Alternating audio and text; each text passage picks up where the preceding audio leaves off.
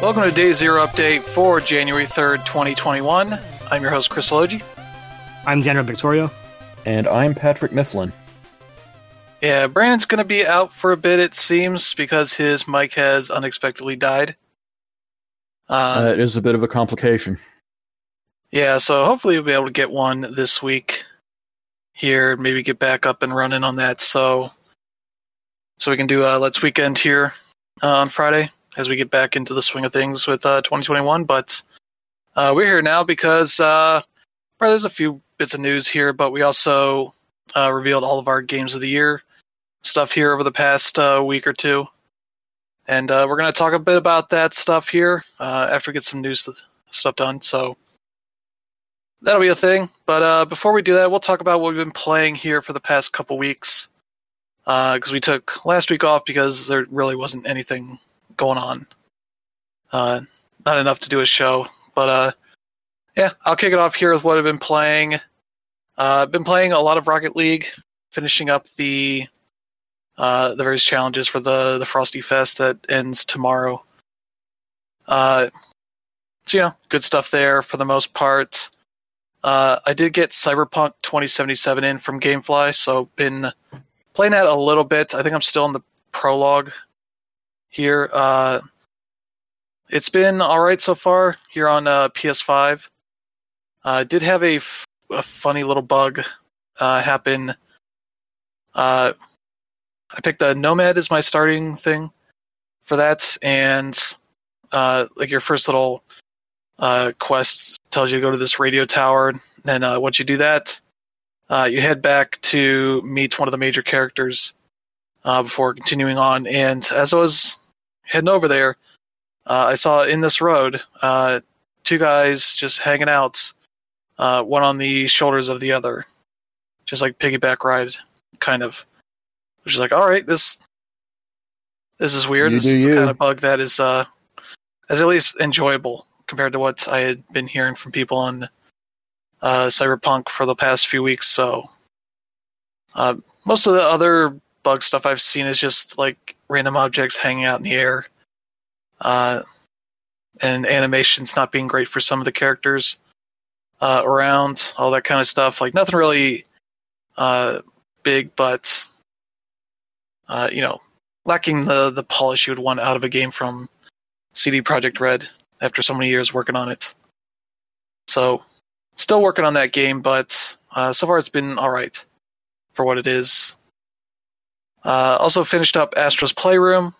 Uh, that game still is fantastic. Uh, has a really cool ending boss fight sequence uh, that pays homage to one of the early tech demos for the, the PS1 in a, a really well done way. So that has been uh, that was really fun, and I got uh, I think maybe a couple more trophies left to do. So I just need to sit down and work on that. Then I've just been uh, messing around with my Series S that I got a couple weeks ago. Uh, and actually was able to partake in one of their, you know, spend a dollar for a month and they give you like two extra months. So it's like three months for a dollar that uh, I've never really been able to take advantage of for whatever reason it was. Uh, so I got that so I could actually have Game Pass on the console, which kind of unlocks the the usefulness of the whole thing.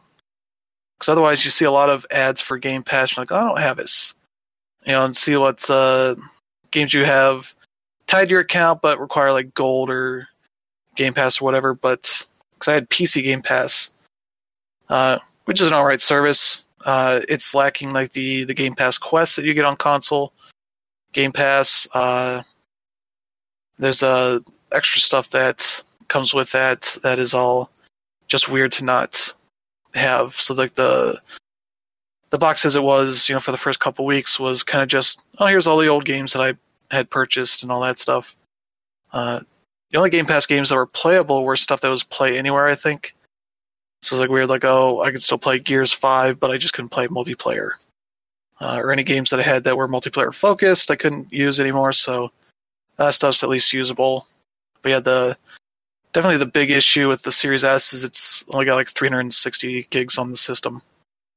So the amount of games I can have on it is not great. I did put in the the the old external that I had on my uh, Xbox One X, which was only a uh, terabyte, so not too much more. And I can definitely tell it's an old uh, external hard drive because every time I delete stuff off of it, I have to reset the whole system for it to recognize that change in space. Wow. Otherwise, it just tells me the exact same amount, even though if, even if I delete like a 50 gig game or something like that off of it. So I think with the uh, stimulus check we're supposed to be getting here, I'm probably going to look into getting uh, externals for my PS5 and this Series S.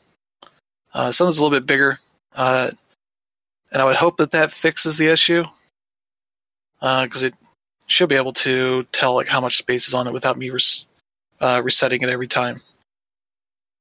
Uh, and the OS is it's the same as it's always been, has all the same kinds of issues, uh, which is annoying when you're first downloading a bunch of stuff.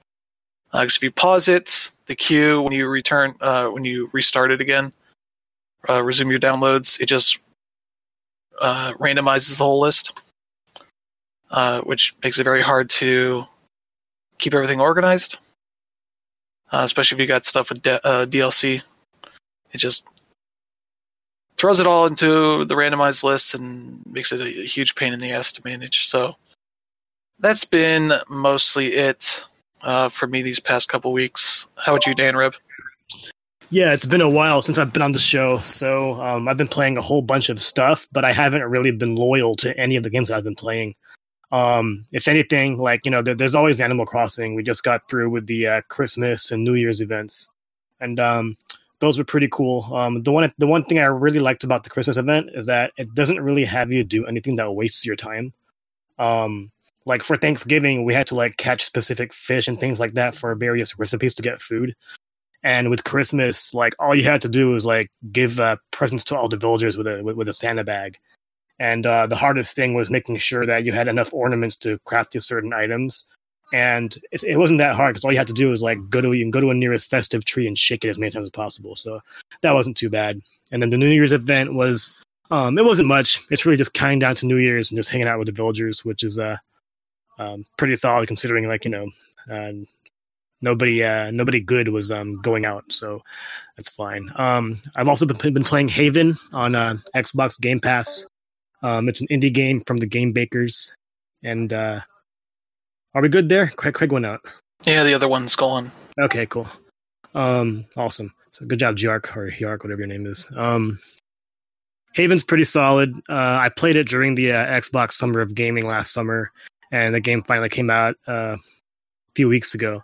And basically, you use this couple on this abandoned planet, and um, it pretty much plays like a walking simulator, but there's also some uh, turn-based RPG elements to it, where um, the control pad uh, controls uh, the the male character, whereas the face buttons control the um, the female character. And yeah, like it's it's really mysterious so far. Like I'm getting a lot of Outer Wilds vibes from it, um, just because of like the way the story is being told. Um, nothing in the game is like uh, is like really gripping me aside from just its, just its visual style. Uh, but I, I, I, plan on um, giving more time to this game.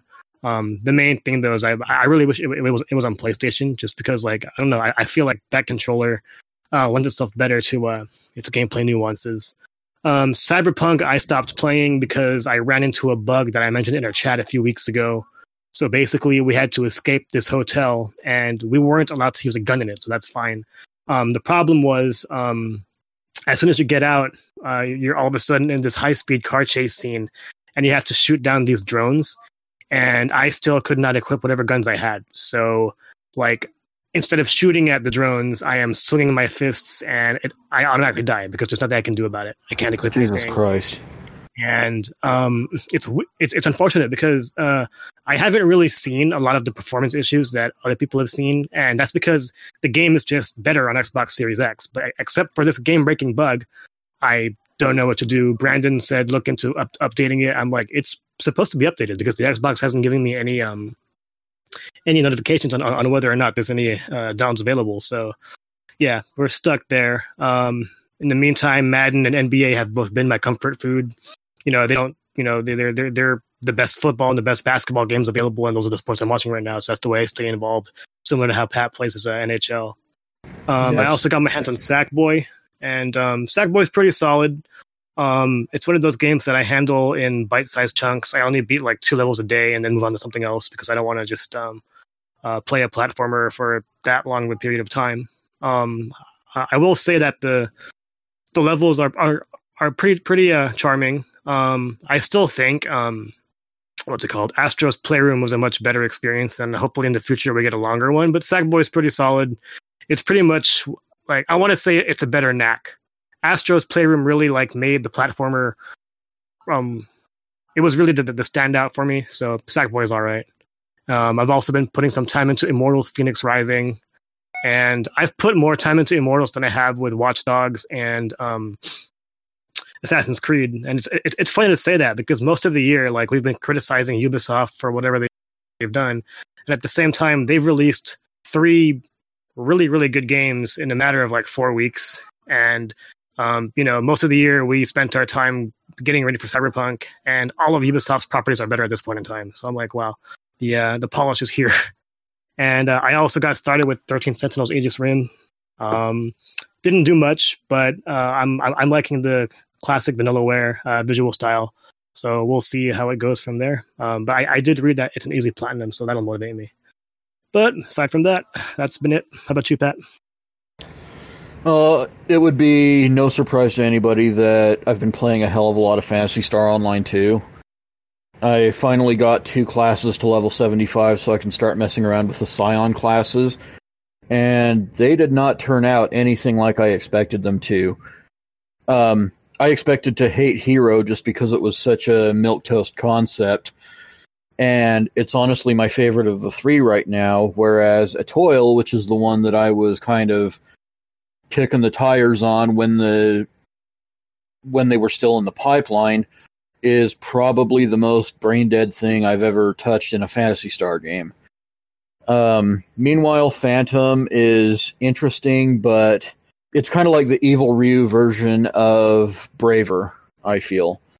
It's a lot of fun to play. It gives you free license to just be an absolute psycho on the battlefield. Um, I'm not sure if I actually have more fun playing it than Braver or Ranger but the sheer damage output I get from it is enough to keep me around. And the the highest praise that I can give Hero is that it actually makes me want to use swords. And honestly, I've hated using swords in Phantasy Star Online going all the way back to episode 1 or PSO episode 1 version 1 on the Dreamcast. So over over 20 years now and the hero class actually makes it enjoyable for me so that's been interesting um, other than that it's been a bunch of retro stuff i've been going back to legend of the mystical ninja just because it's so fun to revisit that game and see how well it captured the open world concept so long ago and having all of these various things to do in a game in a generation that really it was before its time. And the fact that you had arcades that you could go into and actually play other video games there, like Gradius, uh, stuff like that was remarkable at the time, and it still has a really interesting novelty about it. Um, I've also been playing quite a bit of Battle Gear 2 for the PlayStation 2. Just a really fun, straightforward arcade racing game that does not get old. You just it, you you have that sense of I can beat this time. I can do better. I can I can always do that much better than I'm doing right now. And you do have your you know fastest time records on right there in front of you so you can always keep climbing. And that is and it is a timeless gameplay model and it's an addictive gameplay model and I love it.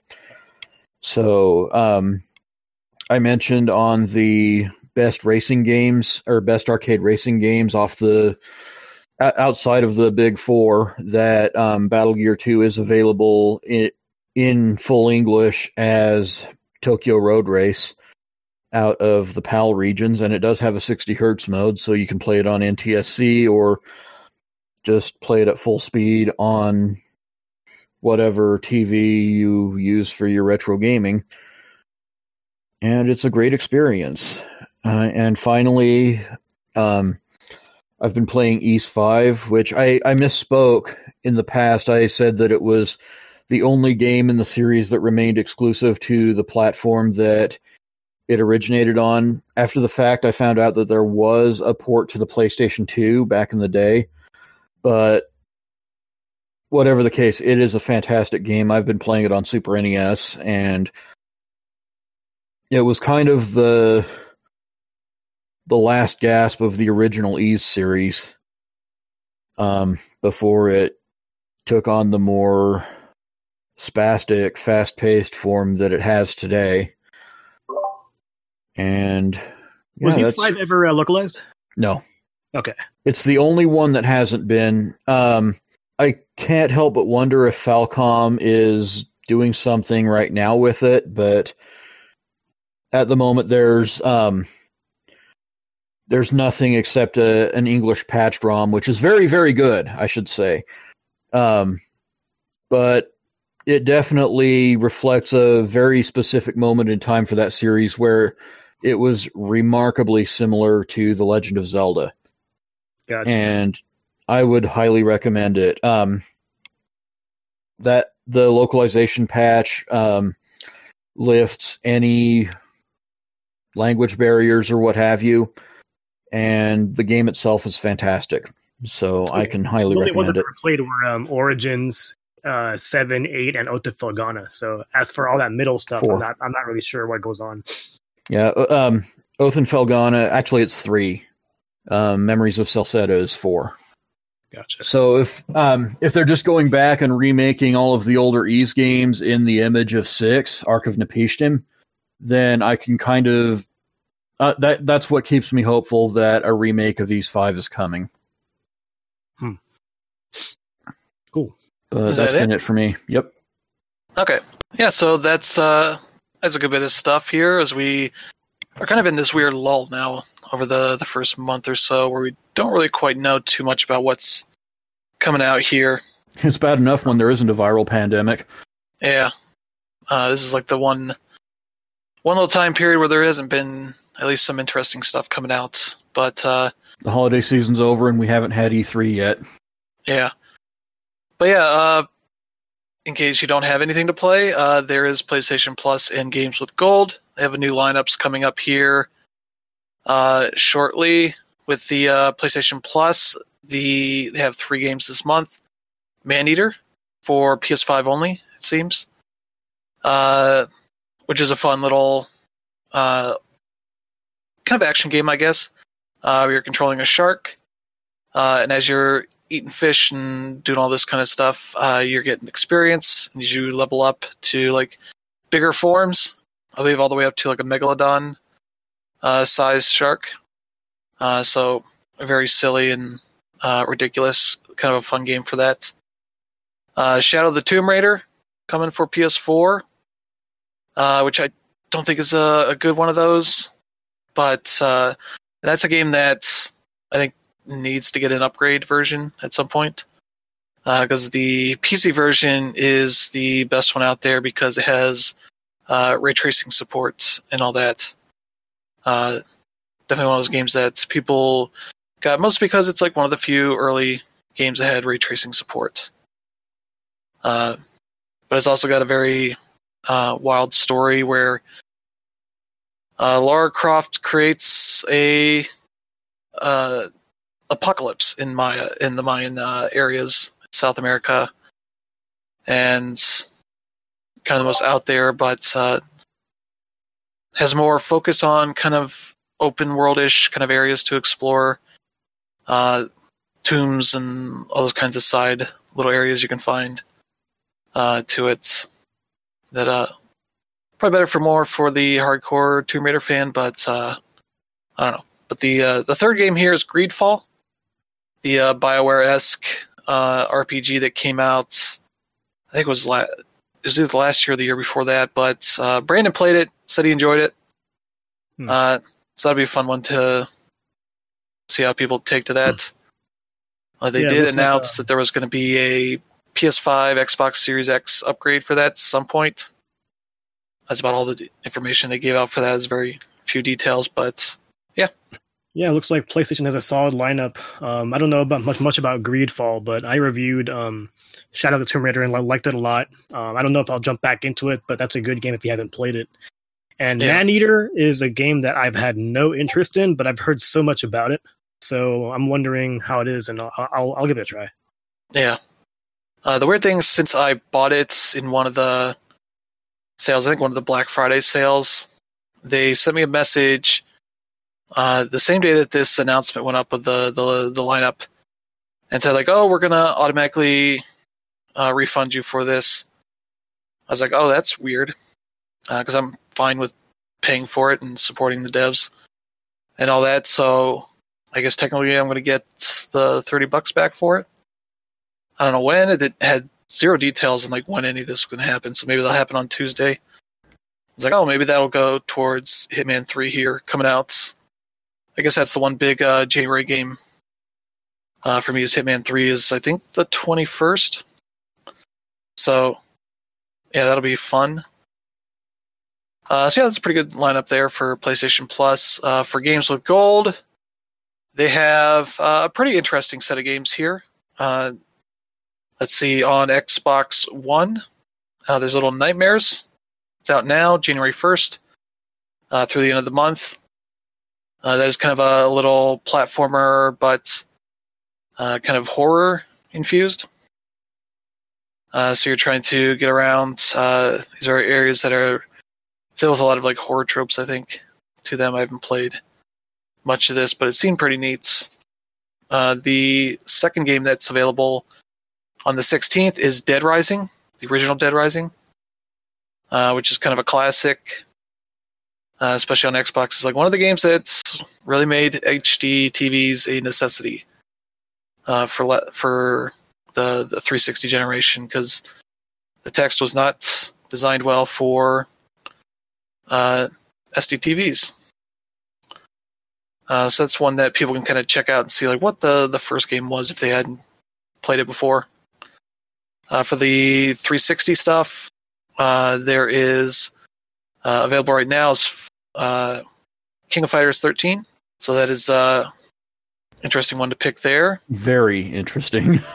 Yeah, it's not the version most people would have if they were interested in the game up to this point.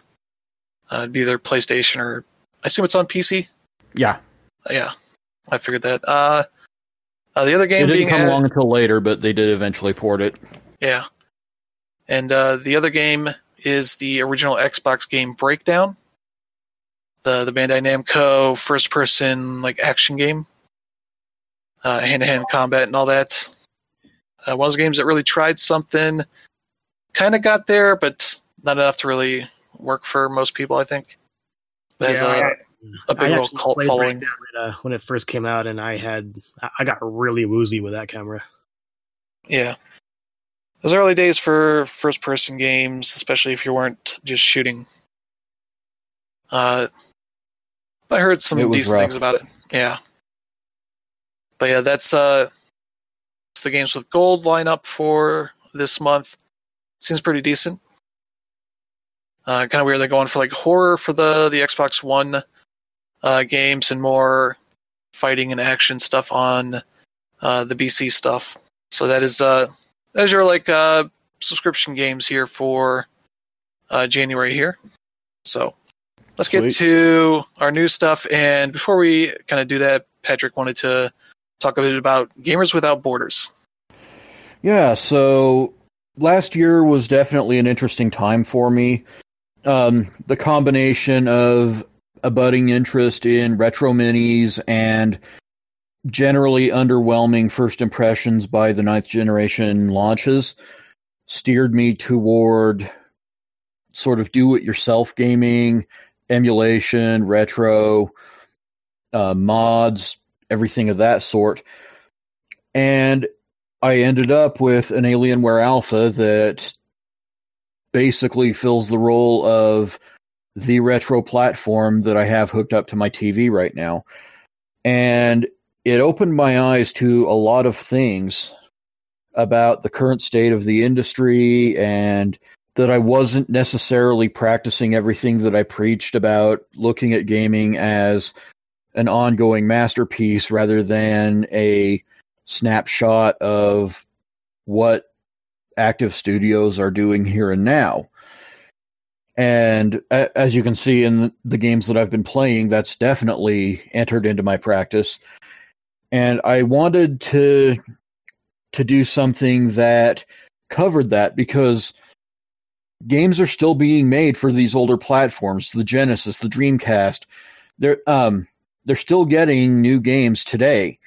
And a lot of the websites out there, your GameSpots, your IGNs, are really only focusing on the latest, greatest, you know, new and shiny platforms.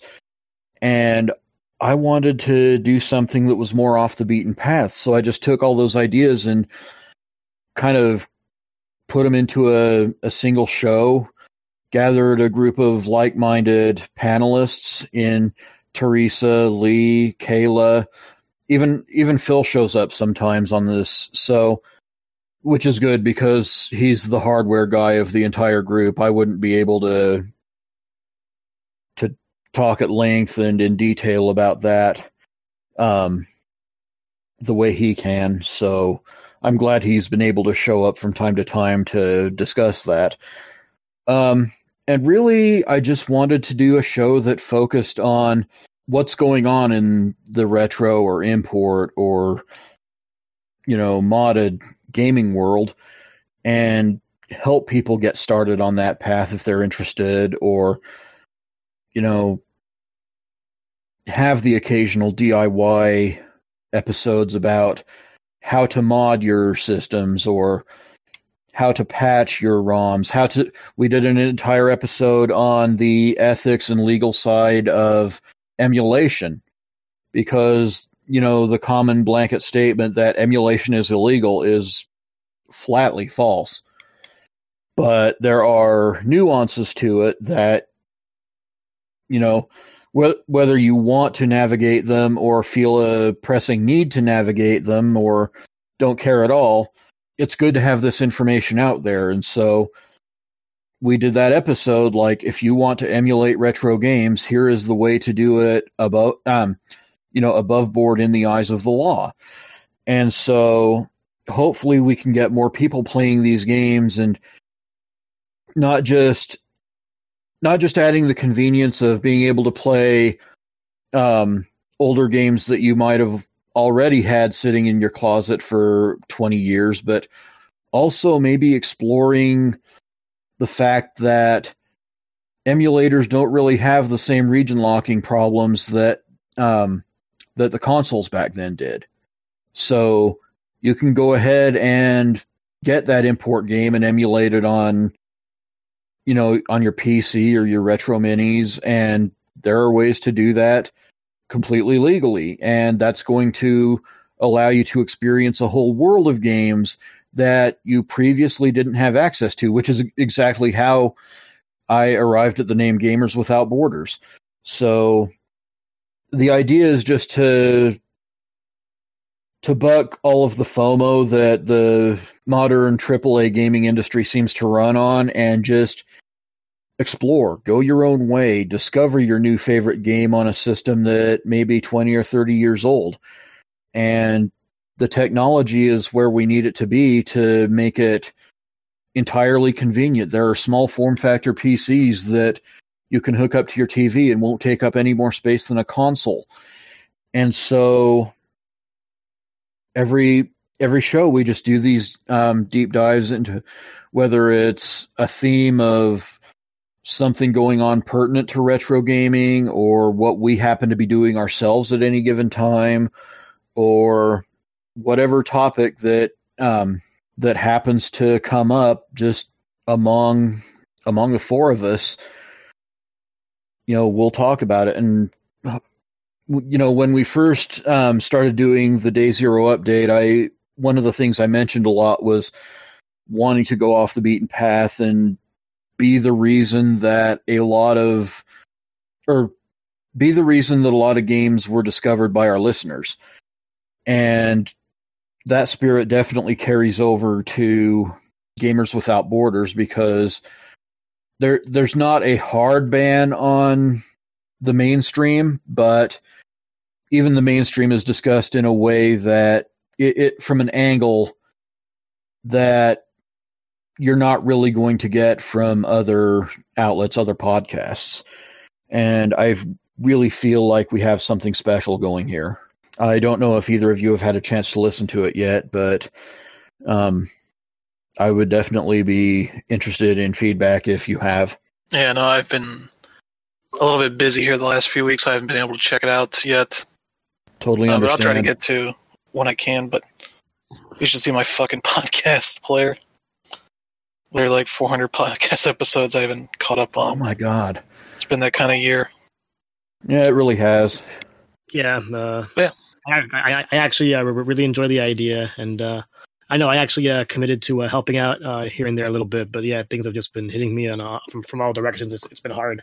I've actually had, had to drop a few of the podcasts that I that I always listen to, like Giant Giant Bomb. I don't even listen to anymore, so it's it's been rough. But I plan on like getting back to it eventually. Well, it's all good. Um, yeah, and the the sort of new focus on uh, Smashpad itself is still coming, but it's been held up by holiday stuff and life in general and the various ways that 2020 has teed off on me. So um, stay tuned because that's still definitely coming. Good stuff. All right. Yeah, so let's get to some. We have a few pieces of news here, and two of them are for a continuation of the never ending cyberpunk saga. Uh, the first one's good news for uh, CD Projekt Red, because they announced here uh, a couple weeks ago that they had already sold more than 13 million copies. Uh, I believe that also includes the refunds they had at that time. Uh, so yeah, that is a ton of copies to sell. Uh, not really surprising with the the way they had all their marketing going, but yeah, that's going to be uh, a lot of uh, customers to keep excited about that game uh, as they get it fixed here over the next couple of months. Have you guys talked about the lawsuit? Yeah, we talked about that. It was our last show last year. Ah, okay. Yeah, I think the, that's uh, generally going to be a good thing because this has been a very dangerous practice for game developers over the last 15 years. And if they're not going to make the conscious decision to just put in the work and ship complete games, no matter how long it takes, then maybe the threat of, you know, the law will fix things. So that's just my take on that. Yeah.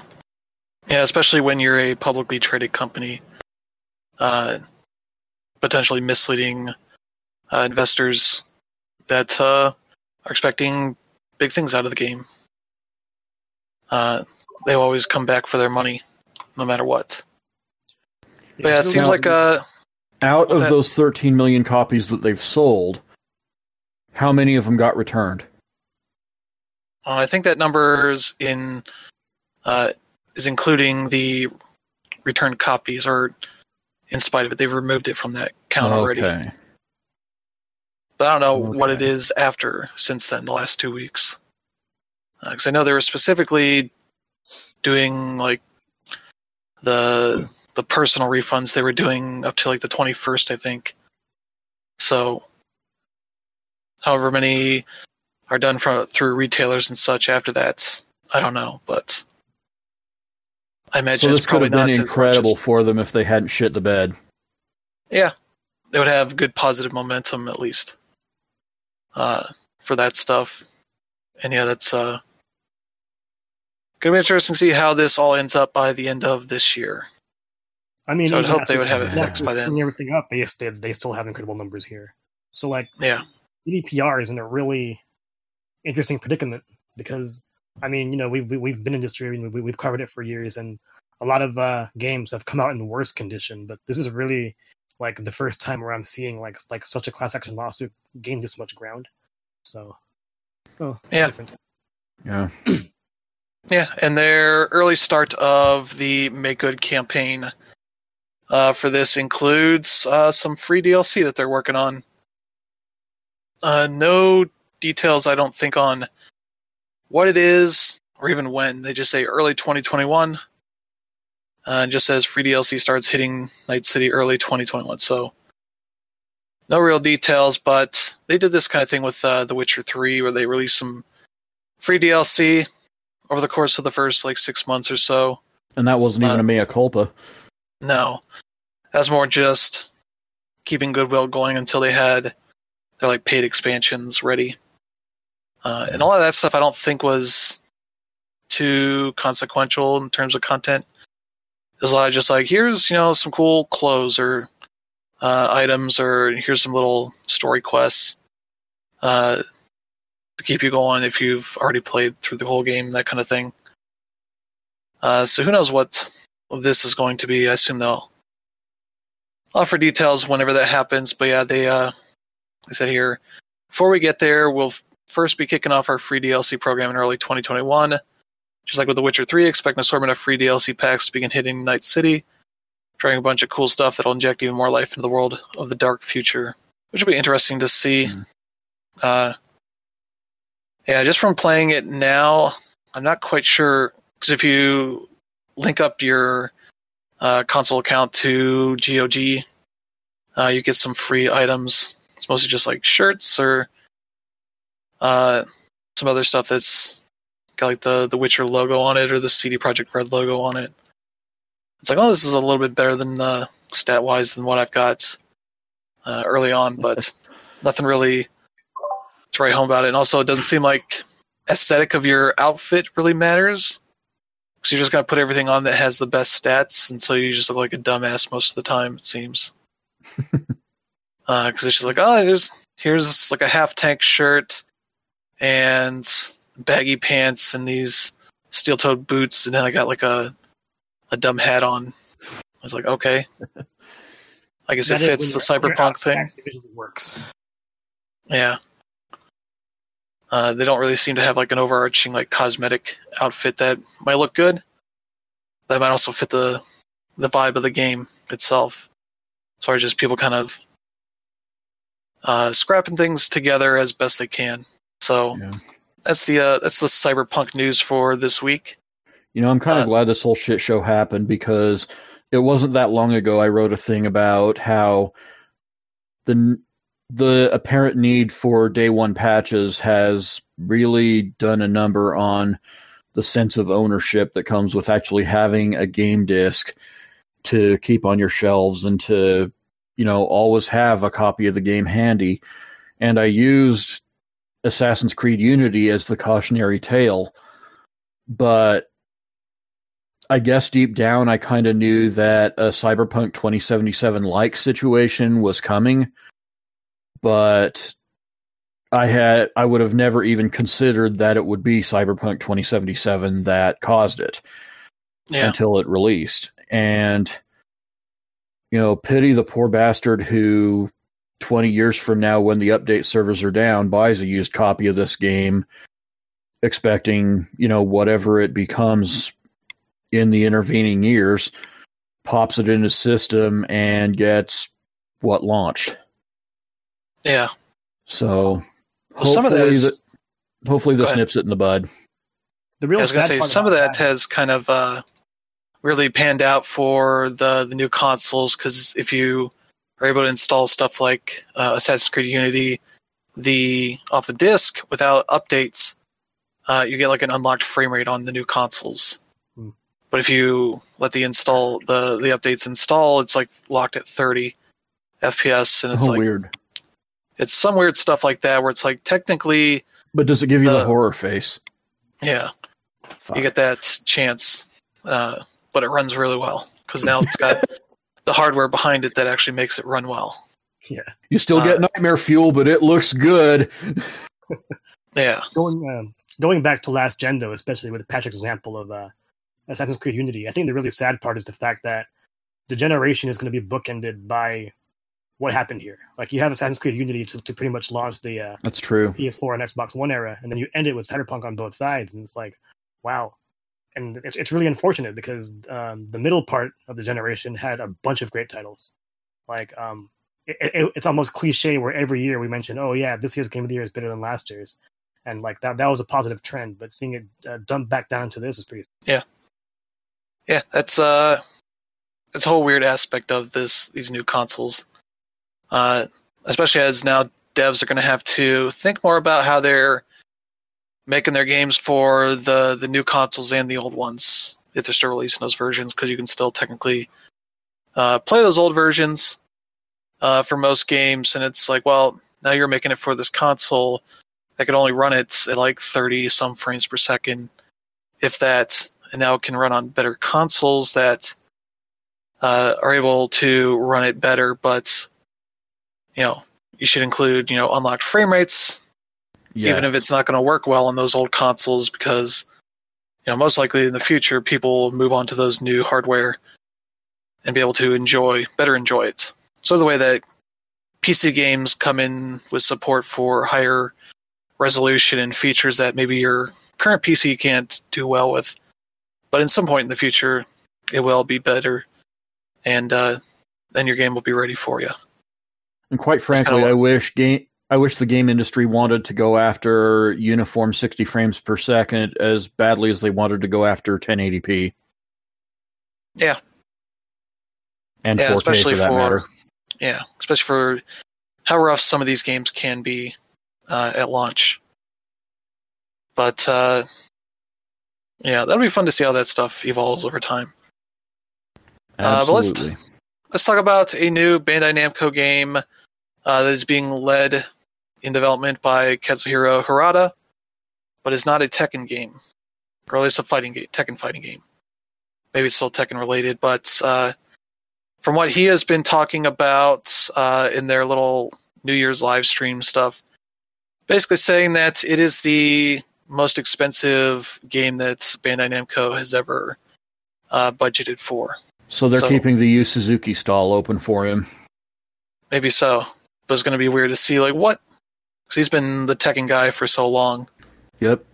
Maybe he's still making a Tekken game. Maybe it's something that hopefully is better than the last time they jumped out of the fighting game genre for that series. But uh, it'll be interesting to see what he has in store. Because I think it's been a while now that people have known like he wants to do something else. Uh, spread his wings a little bit. I can think Uh, of one thing. Yeah, what's that? He was really, really lobbying for Xenosaga remasters slash collection slash whatever. And if they really threw their budget behind it, it could really be something special. Oh, so maybe like a new new one of those games. No, I'm thinking a a full remaster collection, but I don't Huh. see how that would quite get to the price tag uh, Yeah. he's talking about. And obviously, um, Monolith owns the the franchise, as far as I'm aware. So I'm not sure how that would be done. franchise. I don't. I don't really know how a remaster would um, use up that much of their budget. Uh, Yeah. again, af- af- after Resident Evil Two and uh, FF7, um, I guess it wouldn't be that surprising anymore. But Yeah, they they could do some pretty incredible things if they wanted to. Um, but yeah, de- definitely we're looking at an, an unannounced thing. So um, it, rema- it remains to be seen. Um, Namco is the one that's developed uh, that's publishing uh, Elden Ring, right? Yeah, I believe so. Yeah. Uh, and that Yeah. one has that one has, has a lot of a lot of money behind it, so it, it should be should be cool to see. yeah. Because I wonder if they're considering it just the ones that are purely made in house, uh, versus their sort of outsourced stuff, or the ones they're publishing other companies' games like that. So I don't know what the the catch might be, but hey, if they're putting a lot of money behind this one uh, person and his uh, team for this, it's going to be interesting to see. It's a good That's- director and it's a good team. Yeah. Because they don't typically go out of the way to put a ton of money into stuff that isn't like Soul Calibur or Tekken. As far Uh, as Soul Calibur stuff. didn't even get that much money this time around. Yeah. So that'll be that'll be interesting to see. See Bandai Namco kind of taking taking a big risk. uh, at least a little bit out of their wheelhouse of Souls games and uh, working on Nintendo stuff and all their anime games. Yeah, I was about to say, could could, could Star Fox be a possibility? Maybe, but I don't know. I don't know why he would be the one that would do it. Pocket. Yeah, Yeah. Yeah, that'd be that'd be Nintendo funded. yeah. Because I, I believe Harada was on the uh, he was a director on one of the um, Ace Combat games or supervisor, something like that. But That wouldn't surprise me at all. Yeah, that that would seem like a company where probably a lot of the big names have had their fingers in various uh, parts of their IPs over the years. Uh, so yeah, that's kind of the that's kind of it for the the news here. Not really too much, uh, but we're gonna get here talking about our game of the year stuff. Uh, I think all three of us have top ten lists. Uh, we are going to talk about that. I was thinking about going through and we talk about our list kind of one at a time, uh, starting with you know number ten.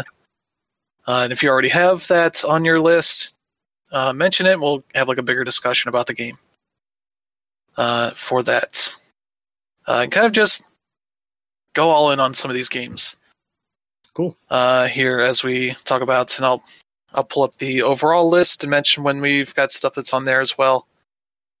Uh, that all went up here by uh, January first. So uh, I will start here. My number ten is Murder by Numbers.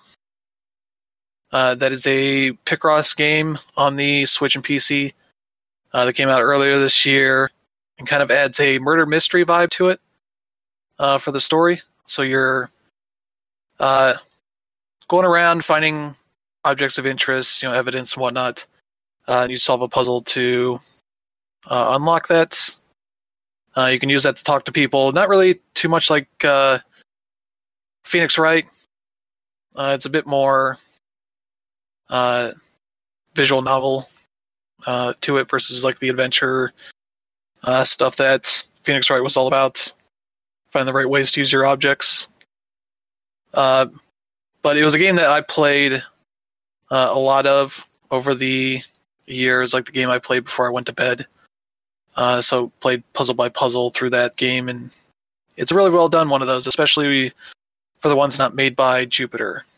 Uh, tend to find some of those games are a bit rough around the edges as far as features and controls.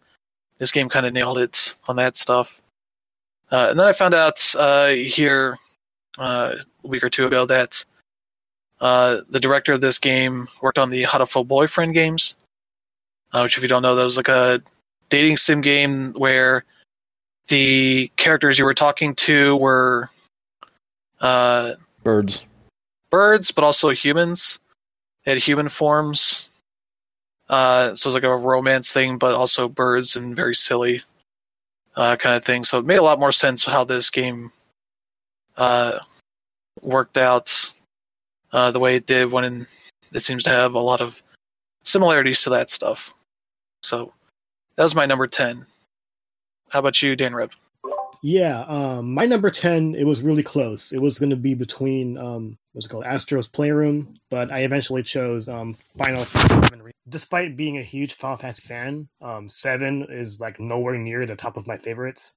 But um, what Square Enix managed to do with this one, just uh, it, it for, for lack of a better term, it, it really blew me away. Um, like Patrick, I was a bit um, turned off by the fact that they were switching battle systems and uh, the fact that it was optional definitely uh, turned me back onto it. And then eventually, when I tried it out, I was like, okay, this this actually really really works. Um, I remember playing the game at a younger age and uh, just being turned off by the fact that it was turn based because I was like, why would you have such a big sword and not and like you know not be able to tap square a lot to use a lot? Because I, I was a huge Zelda fan at the time, and um, yeah, this this this kind of like brought me back to that younger age where I was like, oh yeah, FF7 is totally cool now for reasons why I want it to be cool. And um, yeah, like the the fact that um, we, we really haven't seen anything that drastically changes the story in this first game, but the fact that they were able to delve into uh, characters that otherwise weren't important really gives the game more life. It made me care about the lore more, and it really just um, it made me really buy into the spectacle that Square Enix really thinks thinks, thinks that it is Um, so whenever the second one comes out, like I know I'll be all in, and um, the way it ended uh, definitely worked out for me. So yeah, uh, great game. So you said they didn't really make any major the original storyline, but that's not actually the version I heard, and I'm really confused about how this game turned out now because my understanding was that Aerith and Sephiroth were operating with knowledge that they were not supposed to have um, in the original game. And by the end, the entire timeline basically gets thrown out the window. Is that not the case? Um, that part you said where in the end where it gets thrown out the window. Um, that's actually just more of an opinion, and it's it, it very much could go that way. But my interpretation of the thing was um, there were various points in the game where like you see a whole bunch of feathers like um, like take over and like they they, they kind of seem out of place, but they're sort of like um, burying these seeds where there are opportunities for change, but they haven't actually gone that uh, direction yet. Like as we all know, like the, the the the big spoiler in the game in general is uh or or in the series in general is um Aerith dies, which they they don't get that far into this into the main story in this particular chapter yet. But she um, is absurdly terrified of these things. Yes. So like the the characters all have deeper backgrounds and um it seems that that, that they have different intentions. Um but like for the most part the timeline so far has remained the same and that's why I'm interested. Yeah, the fact that they are basically teasing that it's going to go way off the rails is what's kind of keeping me with one eye on the whole thing as it plays out because you know obviously it wasn't the game I wanted it to be but if they do what I think they're going to do with it then I can totally get on board you know and didn't they retcon Crisis Core as well to an extent, yes. Um, there, there's definitely a whole lot of mentions about Zack Fair in it. Um, they totally acknowledge his existence, but I wouldn't say they completely retconned it either. So they did. So huh. they what? I heard something about how they basically um, showed him surviving that battle at the end. Uh, from what I remember, I don't know if he actually does survive in this version, but when they showed that footage, it was cloudy. So huh. that goes to show we don't know if it, if, it actually happened or not. Hmm. Interesting. Yeah, and like that's really been the, the been the thing about this game because like as as far as the opinions go and as far as like um the original fans really talking about its um talking about the, the events in the story, it's like there's a lot to infer but we haven't exactly seen it happen with our own our own eyes yet. So it's it's, it's going to be a really mysterious process uh, hmm. as we get closer to whenever the second game comes out. Yeah, I get that get weird vibes with point. this game. Uh, in the future of the the stories, kind of being like maybe the prequel trilogy of Star Wars, where it's like you know where it's going to go with Anakin, but how they get there maybe changes and you maybe not know if certain things are maybe going to be changed as far as what you might have heard in the original trilogy. Uh, it gives them way to. they obviously Disney had like you know the the Clone Wars show and all that kind of stuff to flesh out things with the characters and not just be beholden to just the the prequel trilogy like that kind of stuff. Kind of seems like where they're kind of going, where they're able to flesh out characters and be more in depth than what you had to work with in the original games. Hmm. Yeah, and maybe Square what the, Enix really has, the weird like, spin-off games did too. Square Enix really has like gamers by the balls as far as like what to expect with the next game. Because like when when you mentioned the Star Wars example, you know, I, I think of like Mandalorian, basically, you know, finding a way to find a center between new fans and old fans. And with with with Final Fantasy, it's it's really similar too. I, I think this is this is everything they wanted to happen with um with FF15 because with, with FF15 you really had to absorb all the content to really appreciate the story. Whereas with FF7 they're really doing it. They're really making it um making the game integral to everything. So yeah. Mm. Yeah, not requiring you to get like a, either special version or buy a Blu-ray with the game uh, to know what all is going on Yeah. is a lot smarter way to go here. Just People put it all in the game. forward Just hopefully don't take you know another five years to get the next one out. Right. Like just get one out on each generation. Just the moment that I know that it's not an actual attempt to replace the original Final Fantasy VII, I can probably make peace with it. Yeah. Yeah, it'll be interesting to see how that goes. I need to get back to that. There's also this game. Um, like when I did the the video for the the staff sites uh, list, uh, I literally finished up chapter four. Uh, got on the train and did the the stuff there. Uh, for the second bombing that you're going to do. Mm. I forget if you actually get there or not. I don't. I didn't play as much of Final Fantasy VII as I had thought at one point. Uh, so, uh, basically stripped. Well, I think I got to the end of the first disc on the original. That's as far as I've gotten. So I assume that's roughly about how much they have in this game. Yeah, I actually very recently found a retranslation of the original, so I'm probably going to be playing that here pretty soon. But yeah, when this gets to like twenty bucks, it'll probably be a pretty good price for you to jump on, Pat, Okay. see if you can. Uh, uh, Get past my Check it out. complicated feelings about it. yeah, you can finally play it and see for yourself what it is. yeah. All right, so Pat, what is your number ten? Hot Shot Racing. And Okay. probably a majority of the people listening to this just said what? Um, Sumo Digital teamed up with some ex Criterion staff and they wanted to make a tribute to old school arcade racing, which, fuck yeah. It didn't quite turn out as well as it could have. I think some of the Criterion influences kind of permeated it to a point where it didn't quite capture that arcade feel as well as it could have. Um, the worst problem being that in collisions, your car can get rotated and basically go into a wall or get stuck somewhere on the side of the road, and you'd have to back up and you know drive your way out of wherever your car got put, which is really a big no-no in arcade racing design and it can cause you to lose an entire race in just a single moment that happens not even on the final lap. And that's really what kept Hot Shot Racing as low as it is on my list. I do like it. I do want to see more from this team of developers, but for what it was, it was really just a swing and a miss. But it shows a lot of promise, and I'm excited about that.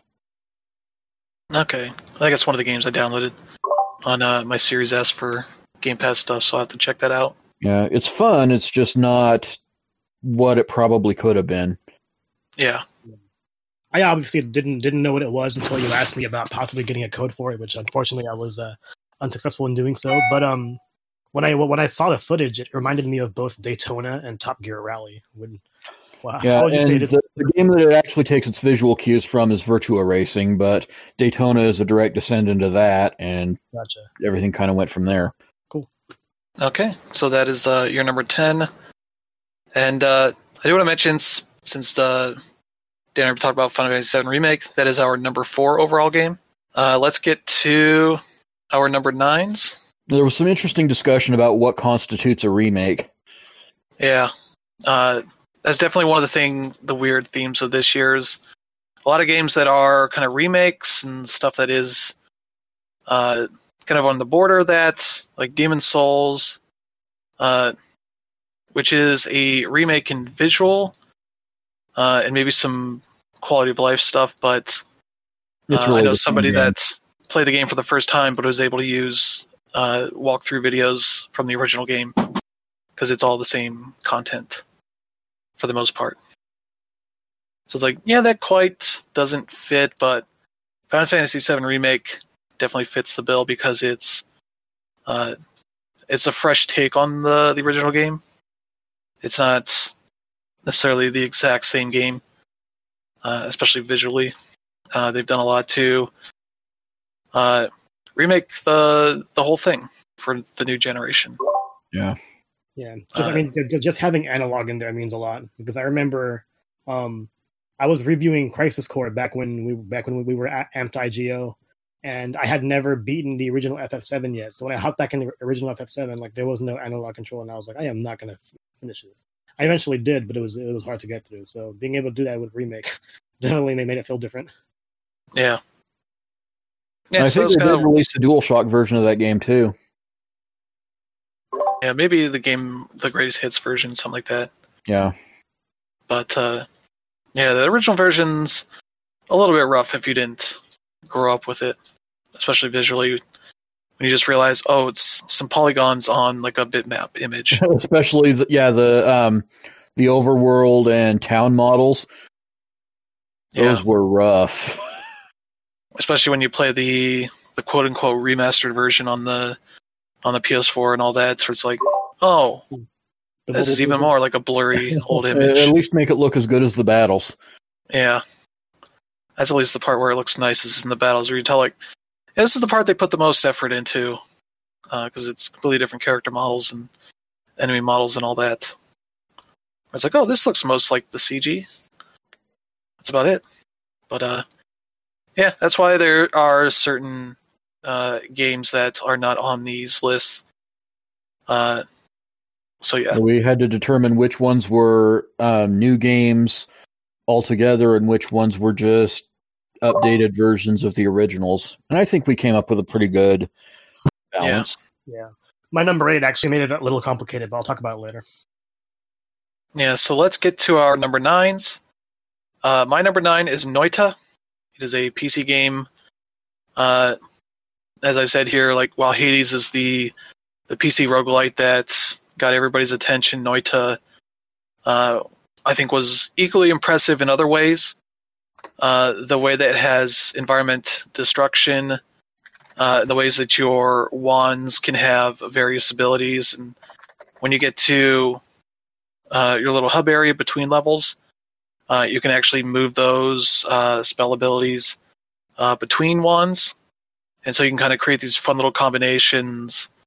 Uh, gonna have like this one that just shoots little bursts of light, uh, but then also add a thing onto it that'll you know put a little bit of a fire leaking off the shot, so then you can set stuff on fire. And as you set stuff on fire, you know there's wood all throughout various levels.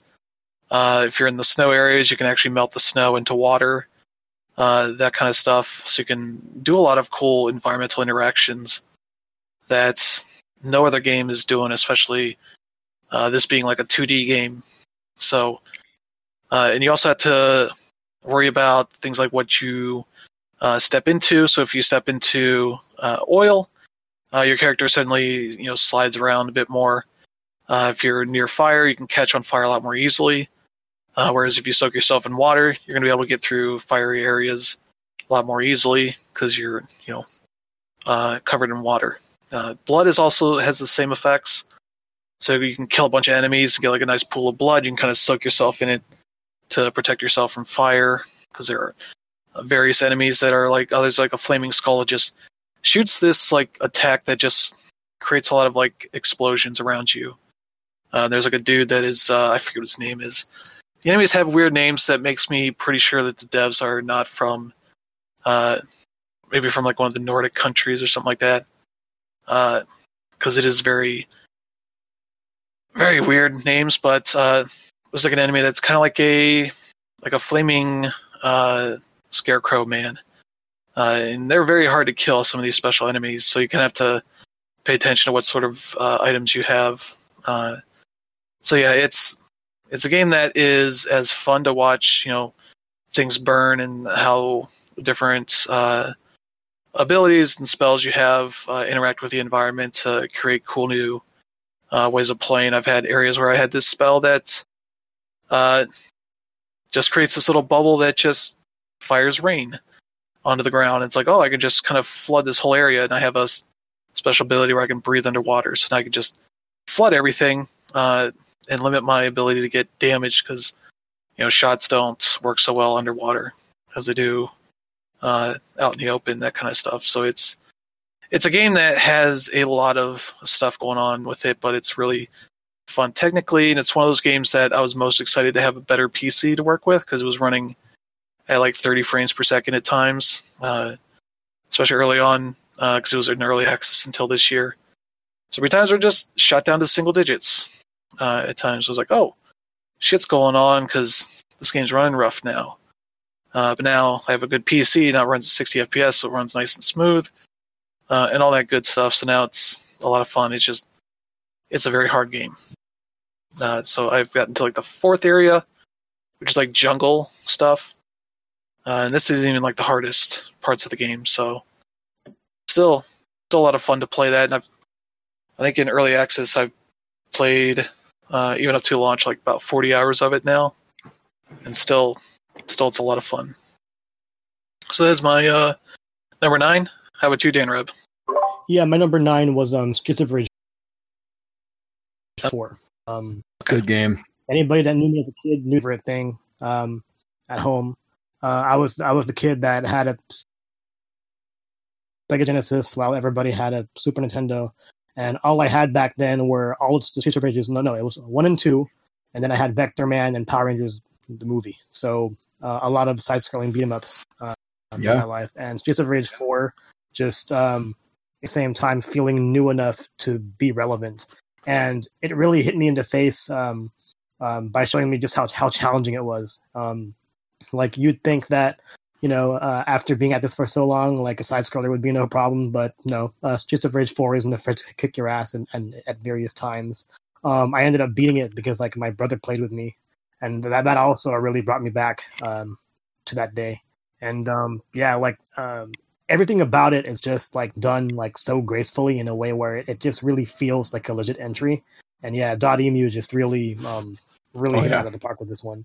Uh, the only reason why it wasn't any higher was the fact that um, eventually, like, I lost interest. I remember trying to go for the platinum, but I saw that one of them was like you have to get like a higher s- a high score to a point where you have to go through levels unhit, and I, I knew I wasn't going to do that. so Oh man, yeah, and that combo system too. It just makes it an absolute joy to play. awesome, yeah, Yeah, it's it has a fun battle sys, uh, combat system because it's not just your typical beat 'em up style thing. It kind get of adds more depth to it with uh, uh, well designed sort of combo stuff. But it's the the different characters have different abilities and the way their combos work. That opens up different uh, ways of playing the game. And Uh, basically bringing juggle system in from fighting games. Yeah, uh, which sometimes isn't useful for the level. Like uh, I think it's the second level where you're on the pier that has a bunch of holes in the Yeah, uh, the the pier. So occasionally, like if you're using like Cherry, who has a lot of jumping attacks, uh, she's not great on that level because you occasionally will just jump into to your death. You can juggle them into the into the pools. Yeah, but if you're uh, playing character like that, that's uh, a lot of her abilities jumps uh, around a bit. Yeah, Uh, you can kind of get yourself into trouble when you got a bunch of enemies around. you definitely don't Uh, want to freewheel. Yeah. Uh, is that on your list, Pat? It is Okay. What's your number Um, on that one? number two. Okay. You want to talk about it while you're already talking about it? I mean, it's all- it, it's a joy to play. It it bring it, it's one of those games that brings couch co-op back to its glory days, which we need a lot more of that in modern gaming. And it's really it captures the feel of the classics while expanding upon them. And that's what I like to see in a sequel to a long-running or long dormant franchise they just did everything that they needed to do with this game and it was it was almost my game of the year it was definitely an early favorite um yeah. Yeah. Dotemu easily could have fucked this up, but they didn't. yeah and hopefully they get a whole parade of similar projects moving forward because they're the ones who should be doing this stuff no question Yeah, I believe they're working on the new Windjammers too, i believe so yeah Uh, which got delayed to this year. So uh, hopefully they're doing a good job with that. Uh, but yeah, they've uh, proven themselves capable of bringing old styles of games into the the current gen with uh, a nice love and touch to it that keeps them from just being, oh, it's like that old thing, but that doesn't quite work these days. yeah Uh, so yeah, that is our that is our overall number eight game. Uh, Yep. So yeah, that was a quite a good game. All right. Uh, Pat, what is your number nine? Tony Hawk's Pro Skater 1 plus 2. And this is something that um, does qualify as a straight up remake. It didn't get to be on our top 10 because it is exactly what it says on the tin. It is the first two Tony Hawk's Pro Skater games, and that is what it should be. It captures all of the gameplay, all of the systems of the first two games, and puts them on eighth generation platforms and shows everyone, gamers new and old, just why this series is so legendary. And I wouldn't have wanted it to be anything different than what it is. Yeah, You know? I think the only way you can improve on it is just have uh, Tony Hawk's Pro Skater three in there. I wasn't a big fan of three, to be honest with yeah. you. would be great. I like three a lot. Uh, that, that was when they just took that one extra step over the top, and I just, I, I was hoping that the series would go in a more subdued, um, you know, simulation style over time, but it went in the opposite direction altogether, yeah. and that's where I kind of started tuning out. At least until Skate came out, and they tried to bend it back, and it's like, no, you guys went way too far in one direction. Kind of can't tone it down. Uh, Yeah. But yeah, I think those three games are kind of uh, fairly similar because they bring in moves from the different games into this. Yeah, Uh, so you kind of have some stuff from three, and it's like, okay, why don't you guys should add uh, like an expansion that just adds those stages to it. So they did a good job of kind of uh, meshing all that stuff together. yeah, more Uh, pretty well. be great with. Yeah, I would love that. yeah, because I got all the stuff from one and two, not all the unlockable characters. Uh, like partially because they don't have the Spider-Man license anymore, the the X-Men stuff. So, uh, but they could definitely easily put That was a weird Crash time. Bandicoot or Spyro or something like that. Yeah, Uh, I'm if actually, I'm to. surprised. Like neither Spyro or Crash are in there yet. Like I, I thought they'd be in there by now. But aside from that, the roster is also really impressive. Yeah. Yeah. Because instead of just bringing back those uh, models and making them look better, they kind of brought back in the current versions of those Yeah, skaters. they, they brought back the old versions of them. I'm like, oh, okay, yeah, they're really old, but they're still killing it. Yeah. So like Tony Hawk, when he crashes, you know, he'll get up and like, oh, my back. Uh, kind of animation to it, or or like a really tired uh, looking animation, like, oh god, I fucked this up again. Uh, kind of uh, vibe to it, as well as they added uh, a few new skaters, uh, some of the younger ones, especially uh, yeah, they got a good mix kid. of the, of the old and the new. Yeah. And yeah, that uh that game does uh, a much better job of uh matching the legacy that the those games had compared to the last time they tried to Yeah, uh, HD. do that. Uh, where it's just like, oh, this game just like controls differently and has different physics that uh does Don't not work work. well at all. then they did Tony Hawk's Five, and it's like, oh no, no. Uh, which they should try and do another Tony Hawk's Pro Skater 5 with this team. Yes, Uh, and be like, uh, that Tony Hawk 5, uh, that doesn't, doesn't exist. we, we we no longer acknowledge it. This is the real game. Just like we don't acknowledge the other Crash Bandicoot games with the release of 4. Uh, so yeah, that is, uh, that is quite a good game. So uh, let's move to our number eights. Uh, for me, that is The Pathless. Uh, the new game from Giant Squid, uh, the makers of Abzu, uh, and the art director from the Journey team. Uh, working on their new game, The Pathless. Uh, it's on the both PlayStations and PC. It is kind of a an indie game that takes elements of Shadow of the Colossus, uh, where you have these big worlds to explore that kind of don't have uh, much in them. Uh, so no like filler enemies just all over the place that are annoying you.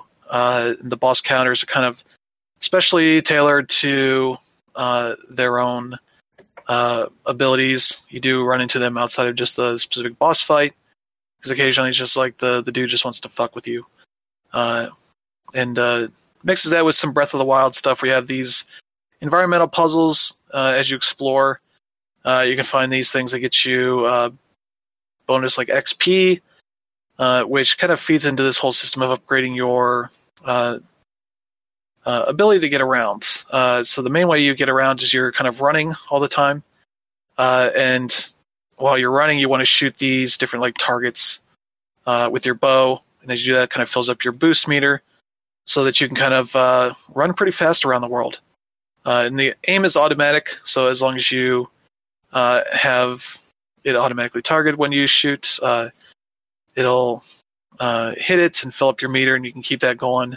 Uh, you can tie that into the jumps to get some uh, really good uh, leaps because if you're in the air, it gives you like a little boost in the air. So sometimes you can get a few extra uh, hits in there and kind of keep a good little chain going. But uh, as you go on, you get this eagle uh, that goes around with you, and uh, he acts as your kind of glider from uh, Breath of the Wild.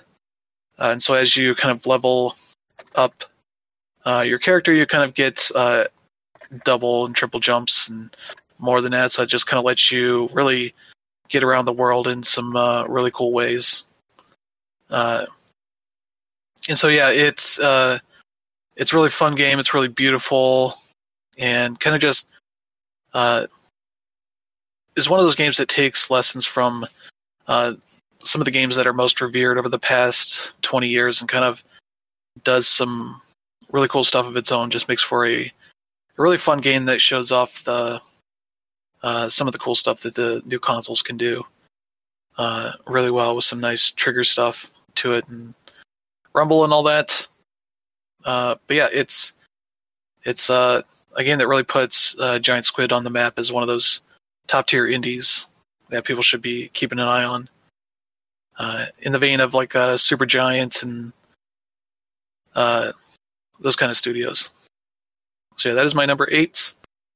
How about you, Dan Rip? Yeah, mine was Persona 5 Royal. Uh, this was this was the game that we knocked off our top ten because we figured it qualifies as a remake. And like, yeah, um, I get that it does, it, but it it also replaces uh what what what what Persona Five was, and um like yeah, like for the most part, you know, the game does remain the same, but then it um its differences are going to be sprinkled uh, around from the beginning to the middle, and it, and the end is totally crazy because the end just changes everything, and it made the game a whole lot better in my opinion. Um, it's an enriched experience. Yeah, it's totally enriched. But anyway, Persona Five was uh, my favorite game or my favorite JRPG of the generation, and we've had a lot of great ones this generation, um, and also, yeah, like it made the it made the best game even better. Me, um, my only knocks with it um, are the fact that uh, in order to really get that new experience, you have to play the game a specific way. So the game introduces three new characters, and you have to make sure that you give um, your utmost attention to two of them. Because if you don't, then you end up just getting the normal ending, and that would have been a waste of your time. Like the original game was over hundred hours when I when I clocked in and finished it, and when I finished this game, I was well over 125. And when I think about it, if if Corona never happened, I probably would not have played this game because I literally bought this game out of boredom, and I don't regret it at all. It was fantastic. That's about it. Yeah, yeah. It's kind of the Persona 5's like golden. Yeah, uh, where it just sprinkles in like quality of life stuff as well as uh, takes okay. a chance to rebalance some things and add some new characters and stuff to it that gives uh, people that are returning it from the previous game like some new things to look forward to uh, as well as just be like an ultimate edition for people that didn't get around to it. Yep. Uh, yeah, that was quite a good game. I still have not gotten far in either version of it. So I think I'm in still in the first uh, uh, dungeon. So, but yeah, that's uh, those games are good. Yes. excited for whatever six is going to be. Uh, but Pat, what is your number eight? Well, I'll just add that Persona Five Royal was my number five as well. So okay. Um, uh, my number eight was NHL '94 Rewind, another remake. And I didn't get to play NHL '94 the first time around. I I arrived a little bit late um, to the EA NHL series. Um, my first year for it was '97. Okay, so you're like in the 3D era. No, it was on Or the Genesis. 2D? Okay, It was on the Genesis. It was like one of the last ones they put there. Then Yeah, um, 98 was the last one on the Genesis. okay, But um, I always just assumed that the nostalgia for 94 in particular was because it was one of the first games of that type and people just kind of gravitated toward that version for that reason. No, it plays a better game of hockey than 95 on. And getting to experience it with modern rosters and some of the quality of life changes that were added in future installments is really a treat. I wish they would sell this game on its own because it deserves the attention and I think it's available separately now, and it's on EA Play. oh, that's So- good. Now that I have, well, I have that on Xbox and PS4 now, uh, so I can play that on PS5 and all that. Yeah, give it a shot because it is a it is a treat and Yeah, hopefully they continue producing this flavor of NHL hockey. They really do everything they can to try and get every imaginable form of video game hockey in the main package of you know modern EA NHL. 21 was no different.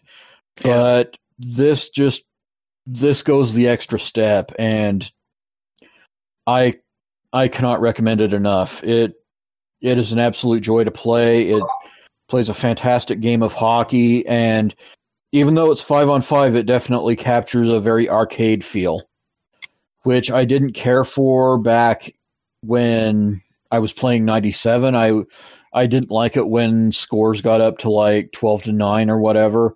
But now that we have proper simulation hockey, I can go back and appreciate stuff like NHL 94 and honestly at this point it's the arcade stuff that is not adequately represented and I want to see more like it. So that's my number 8. yeah. Yeah, because that was like a weird pre-order bonus for NHL 21, I think. Yeah, it was a pre-order bonus, and then they did something last or last month where you could get it, but I don't remember what exactly that was. I do want to So point out know. that this game Betting it is was on EA Game Play Pass. access for it. Was I'm that sorry, Dan? Dan, what? Yeah, I do want to point out that this game is on Game Pass. So yeah, it's a good download. Hell Yeah, it's on. EA Play, and since that's in Game Pass now, Oh yeah. uh, you can check it out that way. All right. Yeah, so that uh, that's neat. that That's that's a thing they do. They've done that every once in a while. They put up like a version of that. Well, they had a, I think it was NHL 13 or NHL 14. They had an NHL 94 mode, Yeah, but that was with the modern graphics and didn't really quite capture what NHL 94 was. yeah, Um, it was it was with the same physics and everything as modern NHL. It just had arcade controls and uh, it was sped up a little more. This Okay. is NHL '94 with modern rosters, Okay. and hopefully, hopefully they continue with that because NHL '94 Rewind is it's a very refreshing experience. yeah. Because I know MLB the show has essentially the the retro baseball mode in it. Uh, that is that. Well, it's not 2D. It's they try and do like a 2D visual. is just like oh, it's just a blurry version of it, but uh, it's that same physics and all that uh, as the uh, the old like 2D games, which adds like a nice little twist to the the way the game plays. Which for me is somebody that generally plays has played baseball games that are 3D. Uh, it's like a mind fuck of like oh shit, this plays nothing like a realistic baseball game. Uh, but yeah, let's uh, let's get to our number sevens here. Uh, for me, it is Fall Guys Ultimate Knockout, uh, a game that took uh, the industry by storm in the summer as one of those kind of perfect uh, PlayStation Plus games that uh, has sold. I think it's sold over 10 million units now on Steam and PlayStation uh, for Devolver Digital and the developers Mediatonic. It is a battle royale game uh, in the the mold of like a most extreme elimination uh, challenge, uh, MXC uh, style setup, where you have a bunch of these uh, little stages that uh, you're trying to get to the end of or survive to the end, uh, whatever the, the the stage requires of you. It's often very silly, often requiring you to, you know, watch people that uh, you know fuck it up and fall off to their doom. The you know get eliminated in most of the games right away. The the ones that are typically like finishers, you can fall off and die and be eliminated right there. But uh, it's a battle royale game that's very uh, newbie friendly. Uh, though the controls take a little bit of getting used to, just because it's not like a, a normal platformer uh, the way it controls. But uh, once you get used to it, it's uh, a game that does everything right that you want out of a battle royale game. It's approachable. It's doesn't really ask you for to buy cosmetics or anything all the time. Uh, the cosmetics it does have is purchasable purchasable with currency that you can earn in game. Uh, there's the crowns, which you get for winning games, and then there's the coins you get for just however well you do in each game. Um, the battle passes are free. You don't have to spend money just to earn more cosmetics and all that. Uh, they had a lot of stuff through those co- uh, those battle passes, uh, and they've had uh, some nice, real, uh, some real cool tie-in uh, outfits that are in the item shop. Uh, stuff that are tied to other uh, indie games. Uh, a lot of Devolver stuff since it's a Devolver game. Uh, but they just added the, or they've been offering some of the, uh, the outfits that are for the the people that won the uh, little donation uh, thing they were doing. Uh, Mr. Beast and Ninja and some of the other uh, groups that joined together for uh, a charity donation thing.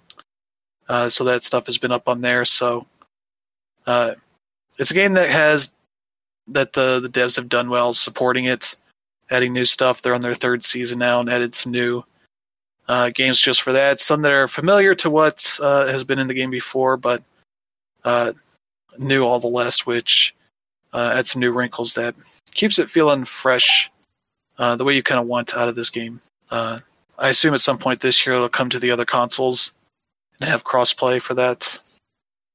Uh, hopefully, I haven't seen so much of uh, cheating still an issue on PC, but uh, I think they've gotten over that hump for the most part.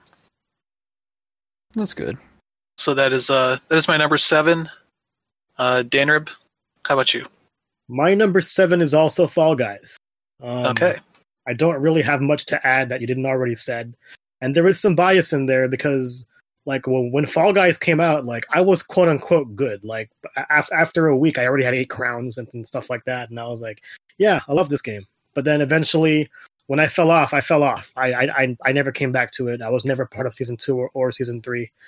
Uh, I think it's still season three right now, but yeah, Yeah. Um, uh, it's it's it's it's it's just fun, you know. Um, Yeah. Eventually, I I will go back to it. I don't know how much better the competition has gotten, but uh, Yeah, I- It's I I'll- about the same. Your issue would be there'll be new stages mixed in, so you'd be like, "Oh, I don't, I'm not good at this one yet." yeah, Uh, w- w- I- I think that the last time I played was when they added that uh that new final contest where there's a propeller and you have to last on on the platforms that fall down. Yeah. So yeah, that's a that's a fun game. That's one of the most uh, fun like cultural games that came out this year. Uh, that took everybody by storm. Uh, at least for a few months there. There's still plenty of people playing it, so uh, you can jump in whenever and have some fun. Well, since both of our sevens were the same, how about you, Pat? What's your number seven? Pacer. And again, that's going to probably get a what from most people, but Pacer is not a tribute to Wipeout. It is Wipeout. It was deve- it's a futuristic racer developed by former Psygnosis staff and They even repurposed the uh, quasi mascot of the Wipeout series, Angry Man, um, to show up on some just general imagery associated with Pacer. Um, that's actually one of the cards that I got for it on Steam. And I don't think the the game is structured as well as it could have been, but it definitely does capture the feel of Wipeout very well, and I'm very hopeful that they can just continue a new tradition under this under this name since it doesn't really look like Sony's trying to do anything with Wipeout anymore. So that's my number seven. All right. So let's see. Number six. My number six is Marvel's Spider Man, Miles Morales, uh, for the PS5 and PS4. Uh, the the thing I would most say about this is it, it is very much Spider Man, uh, but more focused. Now it's kind of a a bit of a smaller story, but not really uh, a smaller focus because uh, you're still uh, Miles Morales, who's also Spider Man, who's dealing with being on his own as the one Spider Man in the city as uh, Peter Parker has uh, gone gone on a like work vacation with uh, Mary Jane over in Europe. So you're kind of left dealing with uh, uh, the fallout of like one of the opening things you do is uh, trying to escort uh, Rhino and a number of the prisoners that have escaped the raft at the end of the first game.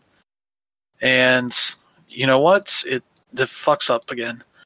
Uh, Rhino uh, is doing his thing, banging up against his his like container that they put him in, which seems like a bad idea to put him in something that could, because uh, you're taken around by uh, helicopters. Like, okay, let's put something that uh, does not like being shaken around and put a man who will do nothing but just bump into this fucking container and just knock everything out. Uh, Miles tries to help uh, help out, but ends up just helping things go haywire, and so he deals with the fallout of this. And in the course of it, he figures out that he has extra powers, uh, the Venom ones, which are it's like uh, electricity powers, not so much tied to Venom, uh, the character.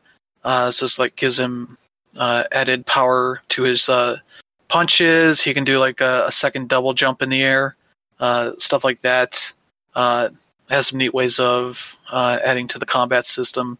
Uh, you eventually also get uh, invisibility powers uh, as well, which helps out with some of the stealth stuff if you want to do that. If you want to do like the the Batman Arkham thing of skulking around an area and trying to pull up everybody onto the walls to take them out quietly, that kind of stuff. You can do that. Um, and so the story, uh, the story stuff, kind of just focuses around the main campaign. Uh, but there are some side stuff as uh, Miles's best friend Ganke has set up this app where people can ask you to do things. They also put all the the crime stuff in that, so it still has that little bit of annoyance of you know you going around just looking for collectibles or whatever, and it's uh, just kind of just like oh there's there's a robbery going on over here. These guys you know stole a truck. Uh, go stop them. All that kind of stuff. Uh, I kind of wish you could just put the that part of it on like mute since it's all a phone app kind of thing. Uh, if you could just like mute that stuff, but uh, being on PS5, the activity stuff adds a lot to this game, as you can just launch into uh, some of the side missions just from that menu uh, without having to swing around the world. For as fun as that is, uh, you can just save yourself time, kind of doing a lot of the uh, the open world checkpoint stuff uh, by doing that. And even from just the the dashboard itself, just launch in a few seconds and you're into the game. Uh, he uses that stuff really well and shows uh, a great potential for that stuff being used really well in the future uh, for PS5 games. And so, yeah, the story itself is really well done. Miles is a really good character, uh, uh, especially as he starts to navigate, you know, what his powers are, who this underground is, uh, the under, underground group that is sort of threatening the city, and how everything ties into it, uh, into the greater Spider-Man like lore. Because I assume when they get to Spider-Man Two, you're going to be Miles and Peter, kind of uh, fighting to save the city, and maybe they'll get Gwen Stacy in there at some point, and have uh, that Spider-Man into the the whole thing. Uh, you have anything to add, Dan Rib? I assume this is on your list. Um, Spider Man unfortunately did not make my list. Um, okay. Uh, but I, I really liked it. Um, and the main reason why I didn't make my list is was because it just felt like too much of an aside from uh, the original, or not, not the original, but the one that came out a couple years ago. It it, it, Yeah. it really felt like uh, expanded DLC, and it it, it it it just didn't feel like a full experience. But at the same time, I did feel like the overall story was better, and it, and it was condensed in such, in such a way where um, it was respectful for a launch title. Yeah. Okay, so I think Spider-Man Miles Morales was our number. Let me see, six. I think it was. No, it's our seven. Yeah, it's our number seven game of the year for the staff. Uh, so pretty high up, but uh, a little bit under the the first game. One hour number one overall in 2018. I think it was. Yep. So let's see. All right, Danner, what is your number six then? Yeah, my number six was The Legend of Heroes: Trails of Cold Steel Four. Um, Okay. Yeah, so obviously, as Pat can reckon, like this is a this this is a favorite amongst the staff. Yes. Since he uh, you know brought up the series to us, I've been in love since day one. Um, and Trails of Cold Steel Four, you know, tapped as the end of the saga, but you know nothing really ends in the series. But um, the main thing that makes this game what it is uh, is the fact that there is all sorts of payoff for people that have been with the game since Trails in the Sky. Um, at one point in the game, you have access to 39 characters that you can put in three different parties. And it really just gives the whole Avengers Endgame vibe to this series. And that's really uh, like nothing I've ever seen in gaming before. And I think, yeah, we totally got to give the game credit for that. It's Uh, worth the ride. Totally. Um, and we've we, we've um criticized NIS America a lot in the past for really really bad localization, but ever since Trails of Cold Steel three, Cold Steel four was really not a problem. And like my main criticisms with the game were the fact that some voice actors had to um, uh, had to be changed, but I think that's mostly because of COVID, and that that's nothing that we can really control. But yeah, everything about the game is an is an improvement, but at the same time, it's also really I don't want to say bloated, but you know, it's it's it's really really long, but it's it's it's long for for good reason because they give each and every character in the series like um, the amount of uh, attention and respect they deserve, and it's really unfortunate that there's uh, two games in the series that haven't been localized in the West yet, and they really pay off uh, on that result too. So hopefully we can see that change in the future, but again, having not even experienced those two games, like uh, this was definitely a highlight of my year so far. And I remember getting the review code a little late, and um, I ended up clocking in 130 hours from start to finish, and I was like, wow. Um, I I barely got the review. Uh, I, barely uh, beat the embargo, and um, yeah, That that was an interesting thing to observe. Yeah, it was it, it, it, it was quite rough. Like, and this also would not have happened if uh you know the if, if the pandemic wasn't here. Like, uh, I had I had to spend at least thirteen hours per day in order to get this to get this review out on time. So Is it on your list, Pat? Oh yeah, What it number is is my it is my number three. All right. Do you have anything to add? Not really. Um, like I said, it's absolutely worth the ride. Start with in the sky, and just go from there. And even though it hasn't been officially localized yet, there are very good translations out there of the Crossbell arc. So just plug those into a PSP emulator, and you know find copies on eBay or something if you want to stay above board. You need to experience this series if you haven't already, and if you love JRPGs. It doesn't get better than this. Yeah, the the reason I'm not even close to playing this game is because I'm still. I beat the first Trails of the Sky, Trails in the Sky. Mhm. Uh, I played some of uh, Cold Steel One, and then that's as far as I've gotten. It's like okay, I need to play the second uh, Trails in the Sky, and then the other two. I finish Cold Steel, and then the other two Cold Steels. Then maybe I'll be able to play four. Yeah, because I mean, it doesn't seem like a game that I can just jump into. Be like, all right, I know what's going on. It is an ongoing story.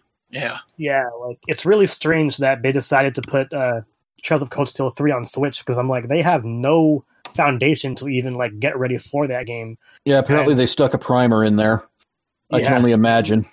the the primer like as as well written as it is it just is not enough and like you know we can we, we can go on for hours about how much we love and would recommend this series to anybody but it's also really intimidating and i get it i mean every single one of these games is at least 60 hours from start to finish and that doesn't even include, include side quests and the thing about the side Yeah. quests is that the world building is so good you actually want to do them yeah, yeah yeah. I remember playing the Trails in the Sky, and it's like, oh, I probably didn't get all the side quests, but the ones I did find, I tried to do uh, if I could. Uh, and yeah, they're they're games that maybe don't look like they set themselves apart from your average JRPG, but the the writing and the Oh yes. the way things work out uh, over the course of the game really gets your attention more than most uh, JRPGs will. So I'll eventually get there at some point. Uh, just keep this pandemic going on, so I maybe have more time at some point. Uh, Yeah. I don't know, but yeah. So, Pat, what is your number six? NHL 21. All right. It's such a complete hockey package. They just give you any way that you could possibly want to experience hockey in a video game and put it in a single box, which is very non EA if you think about it. But there's definitely something different going on with EA Canada. They're just a completely different breed of developer. And whether you want a, a straight up arcade three on three experience, a straight up simulation, a managerial simulation, you know, whatever you can come up with. I think the only thing they have yet to really get right is coaching, and I'm sure it's coming. So, if you're th- there's even a, sort of a social platform in World of CHEL, they call it. Um, literally any way that you could want to experience a hockey game is either here or being worked on. I'm absolutely positive. So, um, just like the last few years, I I can give NHL 21 my highest recommendation. The only reason it's so low on this list is because it's um it doesn't stand out as as much of a groundbreaking title as last year's game was, and that's not because this is a bad game or, or even a just okay game.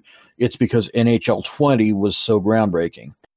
So that is my number six.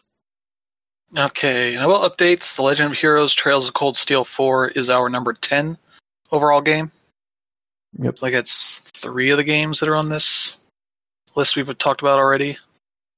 Yeah that was Uh, the main reason why i, I didn't fight for persona 5 because i wanted cold steel to be on the list so yeah Yeah, so let's get to our number five. Uh, my number five is The Last of Us Part 2. Uh, it's a game that I have not beaten yet because it is a game that uh, is not one that I would call fun. And coming out during the summer, uh, it was not a great time to play a game that's very much brutal and uh, not a positive experience that you may be looking for in the middle of all the uh, the protests and election stuff that was going on during the summer. Uh, so I did fall off a little bit there, but uh, what I played uh, was a game that just really is uh, an accomplishment for this studio. Uh, expectations were very high after The Last of Us. I even played through the first game earlier this year uh, before Part Two came out, and it's it's an excellent game. And then the way they kind of follow it up here is the the early parts of the game are kind of dealing with the fallout of that, uh, and the the fallout of Joel not telling Ellie some important things that uh, happen at the end of that game. Uh, the the way that uh, I'm not going to really spoil it too much, but Joel no longer becomes a part of the story, uh, and that's how uh, Abby is introduced. Uh, she is the sort of second playable character here, not really a part of Ellie's uh, group. Uh, she's kind of a rival that has her own uh, ambitions and goals for this. And I assume if I keep playing on, I'll find out more about that. But you definitely see a lot of the uh, as uh, Ellie uh, is struggling to deal with what is going on, what what happened, and uh, goes on her revenge quest. That uh, the entire game is sort of about the is revenge really worth it, and what somebody that has kind of dealt with the things Ellie has dealt with over her life, uh, how that affects people, uh, both herself and those around her. Uh, it is a game that's not going to be a fun experience, uh, but they've taken a lot of the mechanics that the original had and enhanced them, uh, improved them, uh, and taken things they've learned from like the Uncharted 4, where you have some bigger areas you can explore and things to go find, and you do get some quiet moments like uh, Ellie can find a guitar and play some stuff, and people have done some really cool uh, things with that because you are strumming on the the chords uh, uh, or the strings with the uh, the touchpad, and so like the different uh, strings are on you know, different parts of the uh, touchpad, so you can play stuff uh, if you're actually really good at that stuff. Uh, it's just kind of wild that within this game that has a lot of violence uh, to it is like a pretty decent uh, guitar simulator uh, to it, and uh, there's lots of fun uh, attention to detail. Like I ran out of, uh, uh, or like with the original game, you would carry around uh, a brick or a bottle because you needed something you could throw at enemies. Uh, but here you can use that to like break glass and open up other areas that you can get into uh, for resources and all that kind of stuff. And it's it's a game that Naughty Dog has done an excellent job on. Uh, but uh, for me, it was just not the greatest time to put it out because I didn't necessarily want all of this baggage on me at that time. But I'll get to it here in probably the next few weeks. Uh, is it on your list, Dan Rib? Yeah, uh, The Last of Us Part Two was my number two. Um, Okay, do you want to talk about it?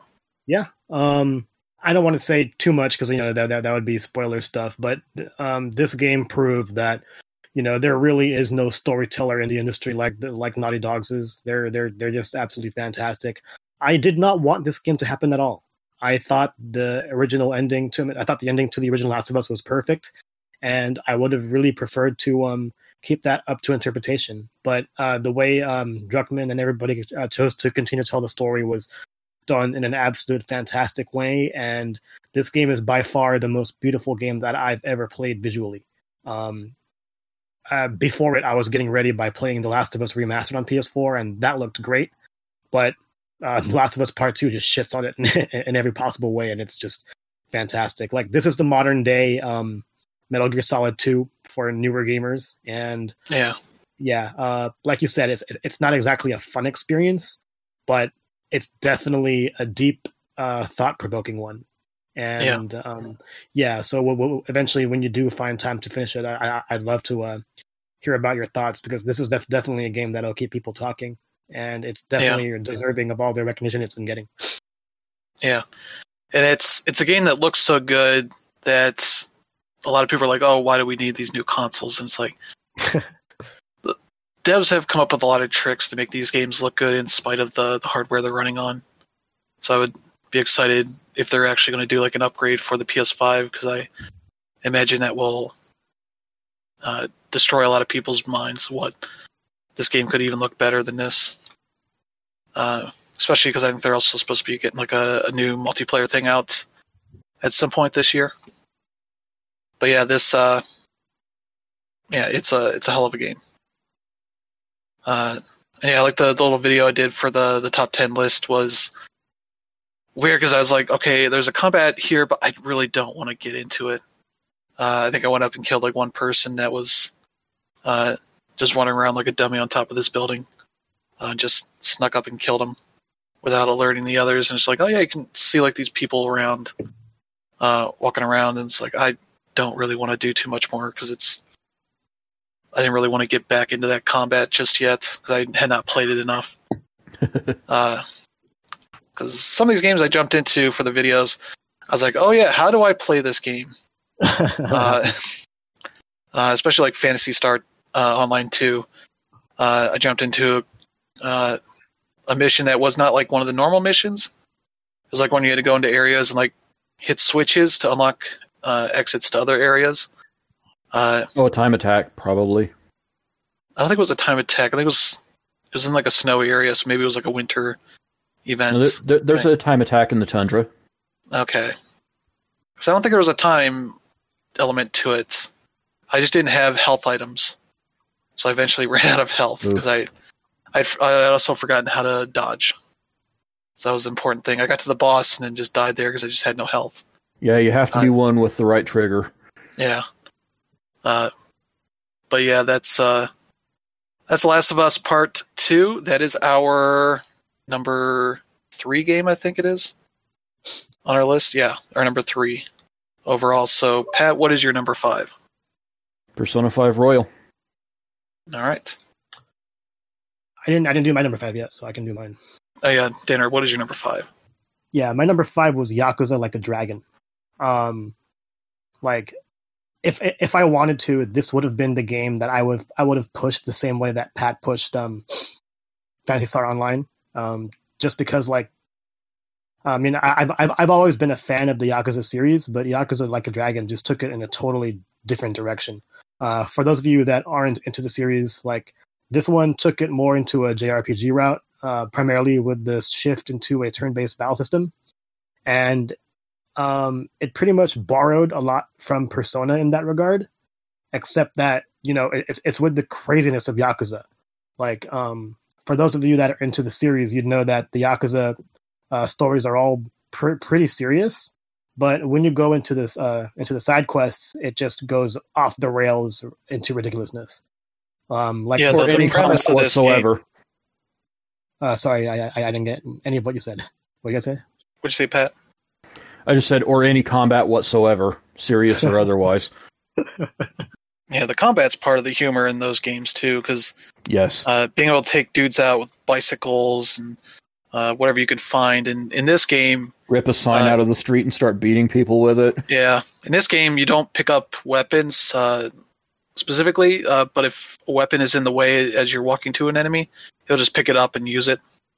Uh, so that's just that's just yeah. hilarious. Like, so you might not be expecting like, oh, I'm going to do extra damage because there's there's a, a, bicycle over here or a sign or something. Then just runs near and is like, oh, I'll pick this up and just fucking knocks a dude out with this. Yeah, uh, in the other Yakuza games, you can just like you know pick up motorcycles and just throw them at people. Whereas in, in Yakuza Like a Dragon, if you're heading into an enemy, you will run at them performing your attack, but you'll also either kick something in, in, into their direction or whatever it be, and it's just absolutely crazy. Yeah. And um, sometimes really high- other enemies will interrupt you if they're in the way, so you can't necessarily do like a JRPG where it's like, oh, well, I'll focus on this one. But if you know an enemy's in the way of one character, you're better off oh, yeah. splitting out your attention they'll, they'll they'll hit you and cancel out your attack. So that's actually a really cool um, wrinkle into the game strategy. Ooh, I like that. Um, but for like uh, like like for example, like you, you, it's four on four, or let, us say four on six, and you want to attack an enemy in the back. If you use a regular attack, um, someone in the front will stop you from doing it, and you know that that's that, that that's your own fault. You should have realized that, that they were in your line of sight. And um, yeah, there are definitely uh, different ways to attack people. But what really sets this game apart is um, its main character, uh, Ichiban Kasuga. Uh, just a little bit of his background. He was born from a soapland, and um, yeah, he eventually found his way into a into a yakuza because he um, he just randomly name dropped, and it all of a sudden worked in his favor.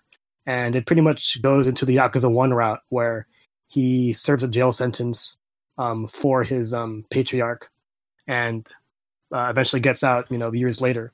So with this one, uh, like the events happened in the year 2000, and eventually he goes to jail for 20 years. So all of a sudden, oh, it's 2020. So like he doesn't realize that Japan has changed in regards to like things like cell phones and um, things like that. So it really makes. he sees people talking on the phone. He's like, "What the fuck is that?"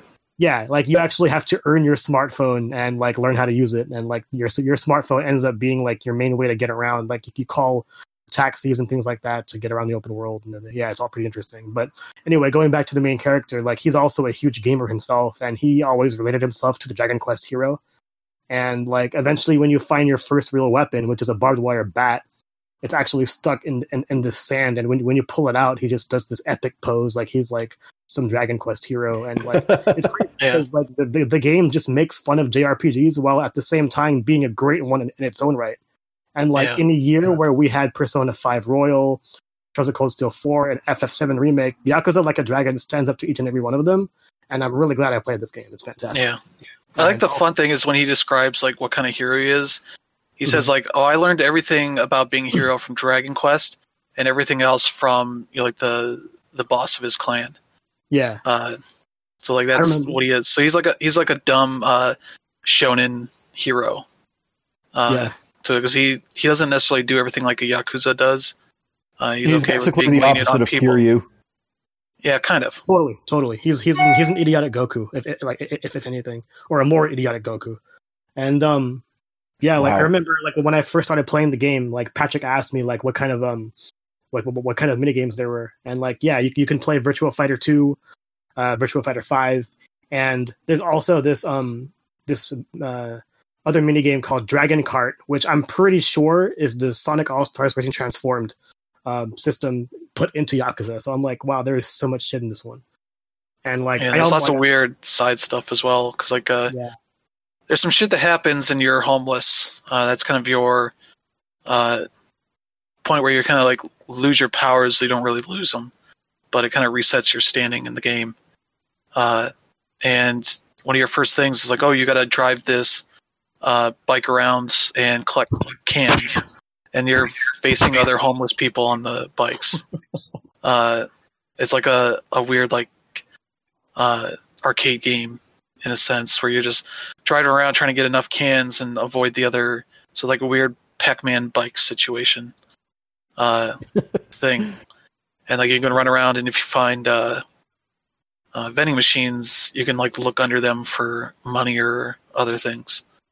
I don't know uh, if uh, Sega uh, in- intended this to be Yakuza Seven, but Ichiban totally deserves his own sub series if need be. So It's called Ryuga Gotoku 7 in Japan, so yes.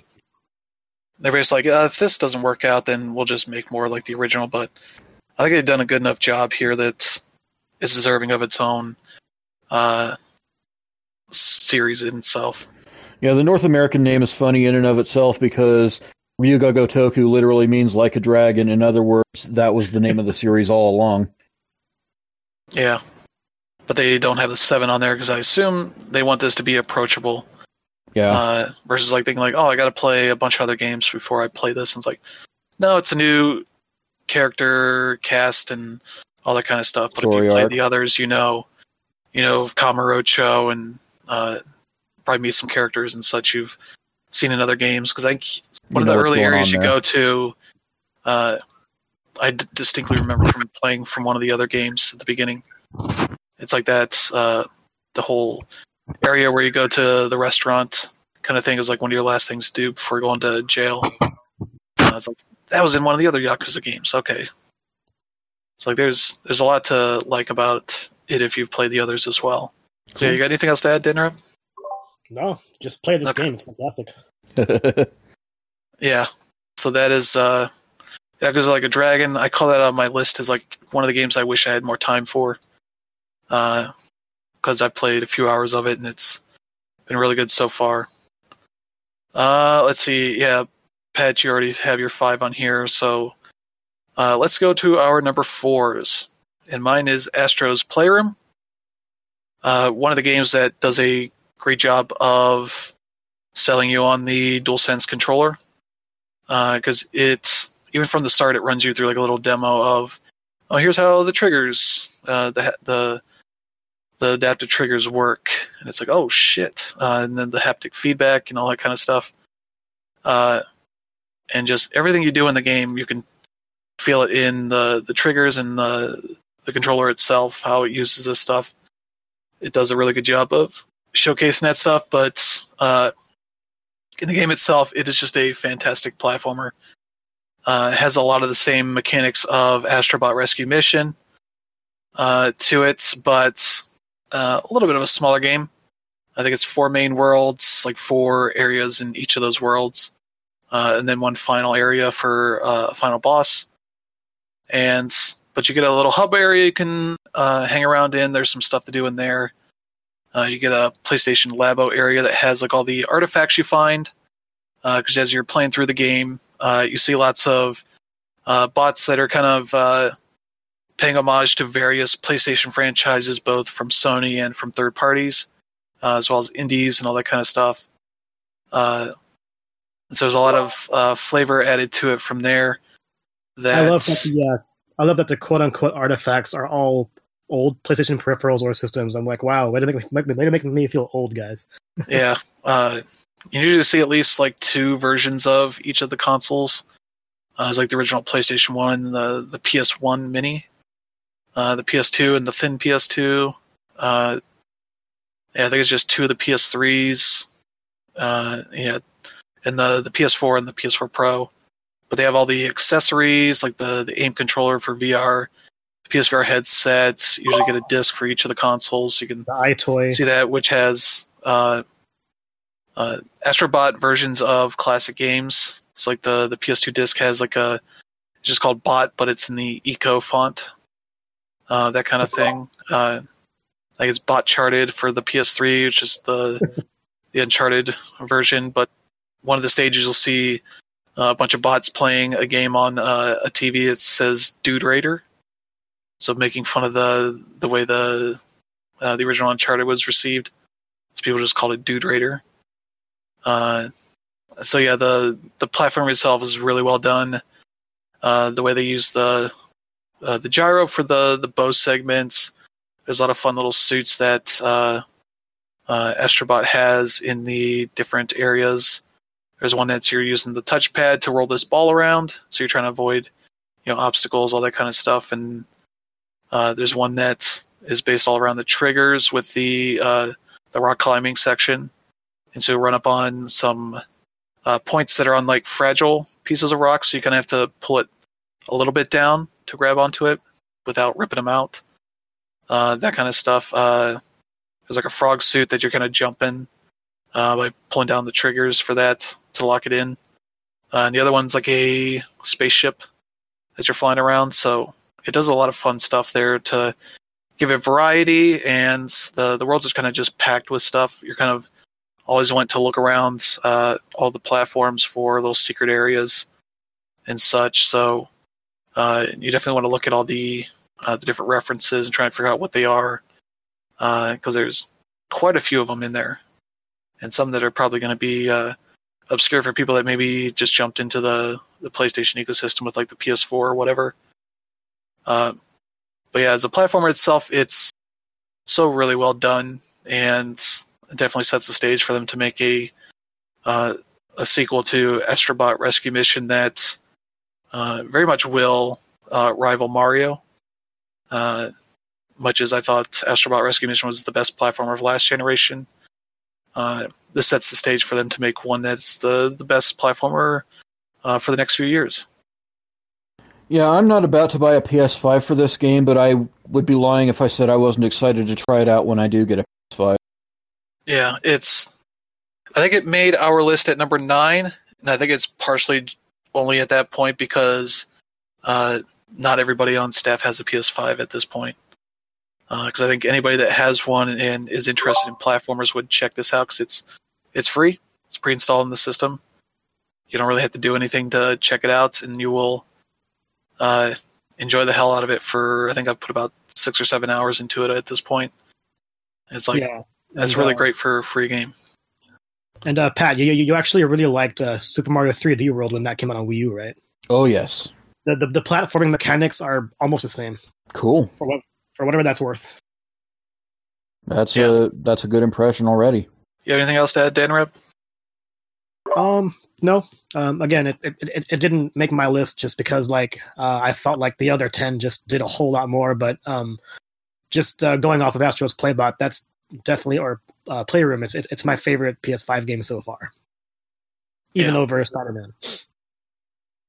Yeah, and that's that's an impressive feat for this game to be kind of the one that uh, everybody talks about for the PS5 because it's not the one that uh, is the the biggest name, I guess. Because there's Demon's Souls and there's Spider Man. It's like uh, you would think those would be the thing, but it's actually this one uh, platformer that kind of really just overwhelms everybody when they first get it. Uh, so that is worth checking out. Danner, what is your number four? Yeah, my number four is Hades. Um, like uh, just just just uh, just to be transparent, like um, with Supergiant Games, uh, Greg Kasavin is a friend of ours. Like most of us uh, came from GameSpot, and we all Absolutely. we all uh, really enjoyed his stuff there when he was um, um, I, I forget whether editor in chief or executive editor, but he did he, he did awesome stuff, and he was always friend uh, friendly with us moderators. So um, yeah, just to put that out there. But yeah, um, Supergiant Games just does not miss. Um, I really Nope. enjoyed Bastion. Uh, Transistor probably to me is their weakest title, but it was a great one nonetheless. Pyre yeah, I, absolutely I didn't. I never quite got Transistor. I'll admit. Gotcha. Yeah, Pyre was absolutely fun, even though there, there wasn't much to it. It was really just like a sports game, but it was it was a great one in its own right. Yes. And uh, Hades, um, according to like uh, interviews I've read that uh, Greg gave, like Hades was really the first game that really took learnings from all three of those games and made it into one awesome experience. And, and yeah, it shows. Hades is definitely like some Bastion. It it has it has the challenge of Transistor, and it has the it has like the the bullet hellness of uh, of Pyre, and uh, like yeah, it, it, it- it's just an an awesome experience. I'm I'm not even a, a big roguelike fan, um, but Hades just does it a whole lot differently. Um, like in this game, uh, basically the idea is to just get out of hell, and um, they do that by putting you through this just various levels of various action um, um, action segments, and they they they they, they really um, do a good job with um, making you not feel bad when you die because when you do die eventually you know you, you come back to Tartarus and then they uh, the various characters will talk about how you got in there and you'll you'll come across people that you've um, killed on your journey and they say oh yeah like i really had you that time or the other way around. And it's just really really smart you know like um, I've, I've i've never played a game where it it makes fun of you but at the same time doesn't insult your your uh, your skill. And that's really tough to come by especially with a game in this genre and um, the way they really pay attention to the Greek mythology of it all is absolutely fantastic. Um, I've never gotten to a point where I've uh, where I've uh, escaped yet, but um, I'm actually uh, playing the game a little bit right now as I as I wait for my turn to speak. And yeah, this is this is definitely a fun one. Yeah, yeah, it's it's my number three game. Uh, it is a damn good game, uh, especially as like a a culmination of the the work that they've done over the last ten years uh, with their other stuff. You got like the the variety of weapons that Bastion had. You have good eight weapons here, and uh, early on, you typically want to pick the weapon that's going to give you bonus, uh, uh, whatever the the purple gems uh, you get. Uh, and it's a good way to kind of learn the different weapons as you unlock them. Uh, it includes like the the customization of your combat that uh, Transistor had, because as you go, you get boons from your various uh, family members, the other gods, uh, and that can change how uh, your weapons work or enhance different things uh, about them. You know, you can get like a thing like, oh, this deflects all the shots that come at you.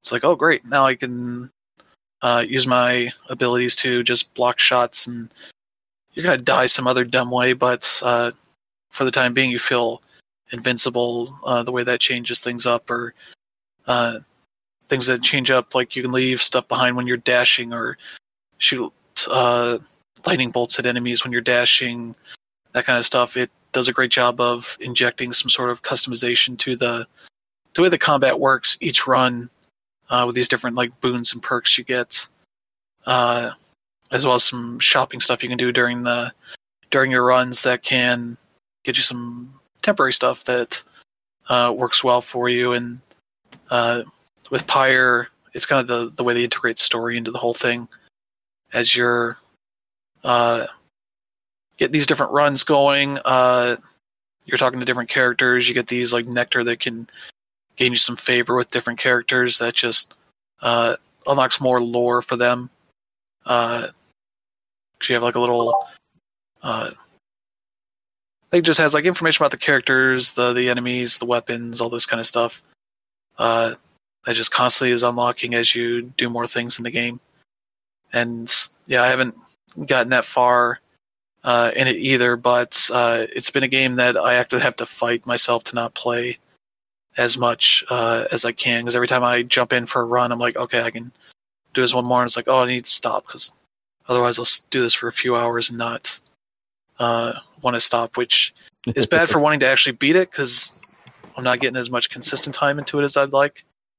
But uh, it's a game that rewards your time and cements Supergiant Games as one of the top developers in the industry. Yes. Yeah, it's it, it's also perfect on Switch. Like, I really wish I didn't have Joy Cons with, with with drift problems because this is definitely a game that I would spend so much time in bed with. So Yeah. Is this on your list, Pat? Number four. All right. So you have anything to say about it? Uh, just that what I said in my game of the year list. It, um, I once regarded them as having all the makings of a young Atlus, and this feels less like the perpetuation of that status than the fulfillment of it. Okay. Yeah. Uh, and yeah, I think they just recently added the ability to transfer saves between PC and uh, Switch. So Brilliant. now it's less of having the them being two separate platforms. And I'm expecting at some point this year it'll come to the other consoles, and that's where I can think it'll get even more of a boost as more people can jump in uh, for the game because it's Yeah. it's an excellent one. Uh, let's see. Okay, so that was your number four as well. So, uh, let's see. My number three was Hades. So, Danner, what is your number three? my number three is Ghost of Tsushima. Um, All right. yeah, Ghost of Tsushima, I had all sorts of fun with. Um, I know people uh, relate it to uh, Assassin's Creed a lot. Um, I didn't have uh, as much experience with the Assassin's Creed series, so that's not something I, I really compared it to. My comparison was really Breath of the Wild um, because of its open world.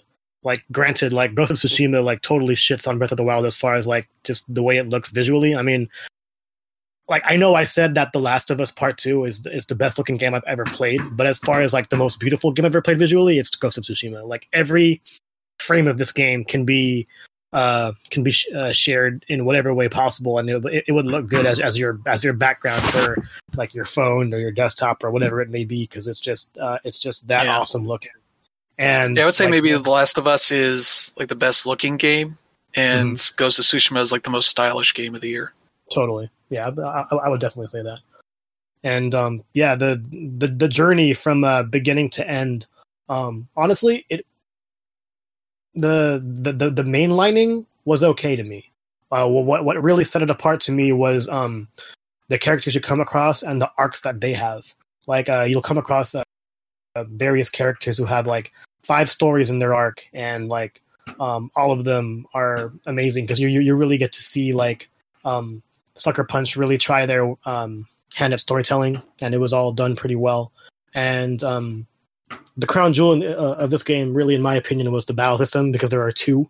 Uh, you have your your typical melee combat, or you have um right before it starts. Like I, I honestly forgot what they were called. I think they were called uh, showdowns or whatever it may be, where you had to watch your opponent's moves and um, re- release the triangle uh, button to uh, properly counter strike and and uh, eventually like make your battles easier because you you you al- already killed a few uh, before the actual fight started. And um yeah like this game um it, it, it's funny because like I, when it was released like you know Sucker Punch is, is a Western studio. So when it was released like uh, people from you know Namco and like other Japanese studios were like man how come we didn't make this game first and it's because like you know the the uh, the version of Feudal Japan they have is absolutely fantastic, and it it affected me more personally because um, Japan was one of the destinations I, I wanted to go this year, and it was you know obviously canceled because of the pandemic, and the fact that they were able to um,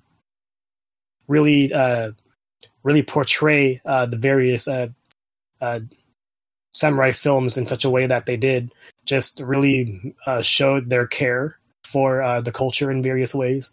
And as someone of Asian American descent, like you know, representation really matters. And um, I don't think any game did it as well as Ghost of Tsushima did this year. So yeah, that's why Yeah. it's highly high, high for me. Yeah, for me, that is my number one game of the year. Uh, and I contrasted it to The Last of Us Part Two, where that kind of wore me down with its story, and Ghost of Tsushima was kind of the the perfect counter to the awfulness of this year. Uh, just everything going on with the the protests, the election, all this stuff. This was a game that uh, kind of let me escape from it uh, as much as kind of Animal Crossing was. Uh, it was a fun world to explore. I rarely use the horse because I just enjoy just running around, uh, picking up stuff as you go, and uh, just exploring. And because the way they uh, unveil the map for you is really well done. Uh, it's it's a fog uh, fog of war kind of system. So if you're not uh, walking uh, all over the place, you're just going to see you know the lines left behind where you were. Uh, but when you talk to people, they'll say like, "Oh, I heard there's you know something going on over here." And it'll add a, a symbol to the map uh, for you to go explore. Like, oh, there's uh, Mongols have taken over this area, this camp over here. So can you go and do that? Or I heard there's something weird going on over here. Uh, that kind of stuff, and throws symbols on that way. So it's not like Assassin's Creed where you're looking at your map and like you're like, Jesus Christ, how can I do everything here? Uh, this is too much for me. Uh, and so it does a good way of like sprinkling in the side content without just being like, oh, here's a map full of icons.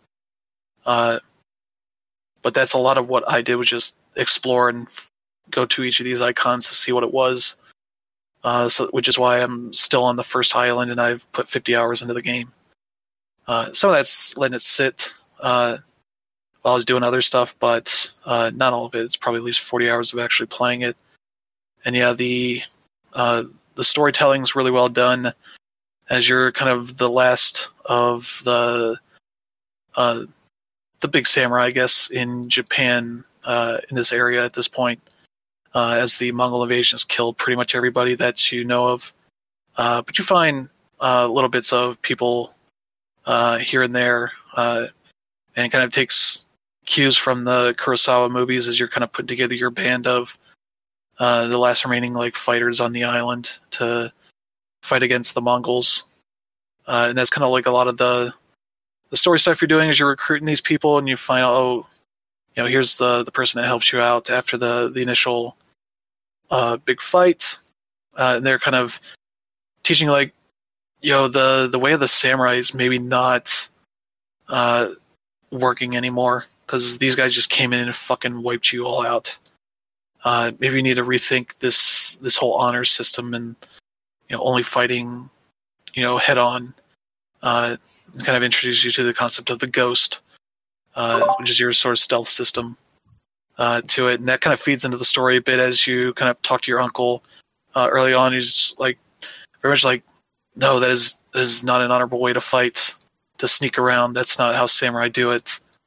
And you're like yeah but we got to survive uh, yeah, that actually affected the way I played the game for a while. Um, the whole samurai honor thing. Like I thought, oh shoot, I've been doing too many stealth kills, but I didn't realize that that was all really just baked in and it just and just part of the Yeah, I don't think it's as reactive as the way it seems early on. yeah. Uh, but it would have been cool if that was if the story changed a bit. Um, but I think it's better for it not not reacting too harshly to the things you do. But uh, you know, the different characters you run across, they have their own plights going on, and they you know are not going to help you unless you uh, help them out in some way. Uh, it's like the Straw Hat Ronin, where I was like, like, oh, we're starving, we can't get any food, and I think the the one I did to recruit recruit them, it's like, oh, we got to raid these camps that the the Mongols have taken over, and it's like, oh, they don't have food either. Even though I killed a bear, and it's like we could have taken this bear, but shit gets fucked up, and you get out without the bear. Uh, they just have a bear on a boat for some reason. Uh, I guess the thing you could just let them out so they can take out enemies, but you know that's how it goes sometimes. But uh, yeah, it's it's a game that does its combat really well, and the way you upgrade your character early on, you can kind of tune it more towards the the samurai way or the ghost way, uh, that kind of stuff. You get different stances that counter different types of enemies, whether they're shield enemies, uh, ones that have staffs, uh, and stuff like that, or swords, or uh, I forget what the last one was, but you also get a bow, uh, which is uh, pretty well done. You know, you're sneaking around camps trying to get uh, all your items, your little uh, materials and such for your upgrades, all that kind of stuff. Uh, and the the game just looks gorgeous. You can tell like what parts of the area you're in, because if you start seeing all the the forest just has all these golden trees, uh, you know, like oh, I'm near this this main camp that everybody's at, uh, and the different areas have a lot of unique looks to them that uh, is just very stand out for this uh, to make it easier to get around on the map uh, without necessarily just pulling up the map all the time. But even if you set up pins, all that kind of stuff, the the way it guides you around is through the you see the gusts of wind that are pointing in certain directions, so you don't even have to have like a GPS thing on the map uh, or in the the game itself telling you what's going on, like the way that you know Assassin's Creed would. Uh, it puts a lot of that stuff into the environments and makes it a bit more diegetic, uh, that kind of stuff. So it's a very smartly made game. Uh, maybe not one that necessarily overwhelms people with uh, you know story or uh, amazing combat or anything like that. But the the combat works really well for what it is. Uh, but yeah, that was my number one, and uh, they're going to not spoil it, that is our overall number one game. Uh, a lot of people on the staff loved this game, had it rated highly. Uh, so it was not a huge surprise that it was our overall number one. Uh, let's see. Yeah, we're on threes. So, Pat, what is your number three game? Trails of Cold Steel 4. All right. So we're getting to the point where we're starting to get into all the big games. Uh, number two, my number two, Animal Crossing New Horizons. Uh, I mentioned that there were two games that really helped me out big time this year's uh, Ghost of Tsushima and Animal Crossing New Horizons. And yeah, as was for a lot of people, Animal Crossing came out right as the pandemic was hitting. Uh, people picked up Switches just for this game to have something to play with their family members they couldn't be around with as much anymore. Uh, very social game, and Nintendo's done a very good job upgrading the game, updating it, and adding new stuff over uh, over the summer and fall. Uh, new stuff for people to do because like the the first couple content updates were not great.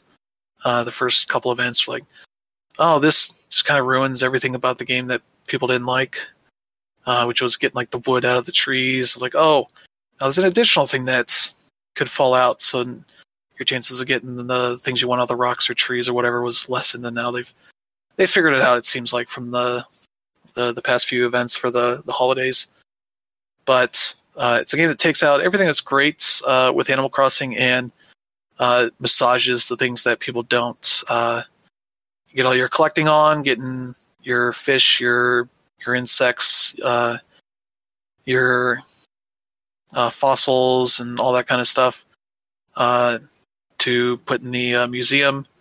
Uh, the painting stuff was kind of the big annoyance when uh, that was happening for me because I had had a Redd show up maybe once or twice over a couple of months he was available, and it's like that was way too slow to try and get the the paintings. Uh, and even if you're not paying attention, the you have a chance of buying like counterfeit paintings that you know nobody wants. So, yeah, it's uh, it's a game that does everything you want to be like a peaceful game. Uh, even if people get nerd mad about it because uh, they want certain things to drop or to get the the items they want to craft, all that kind of stuff, uh, to build out their island just right. Or if you're like me and just leave everything all over the island because you can't carry everything you want and you can't store everything in your house, and so it's just everything's an inventory system out here. it's like, oh, where did I leave? There's no point storing, you know, wood in the, the house because I don't have to load into the house. Just leave it here in the in the yard. Cause that's that's where I'll be able to get it if I need it. Uh, I did the video and I was like, oh yeah, I haven't played this in a while. Here's my messy fucking island for people to see. Uh, as this is how it goes. I think I had uh, turnips that had spoiled, so that was fun too. Uh, a lot of money there wasted, but whatever. Uh, the worst thing about the game are the fucking spiders and scorpions and shit that can uh, hang out in uh, night that chase you around, like the fucking scariest uh, creatures in the world. Uh, if they sting you, you just get fucking knocked out.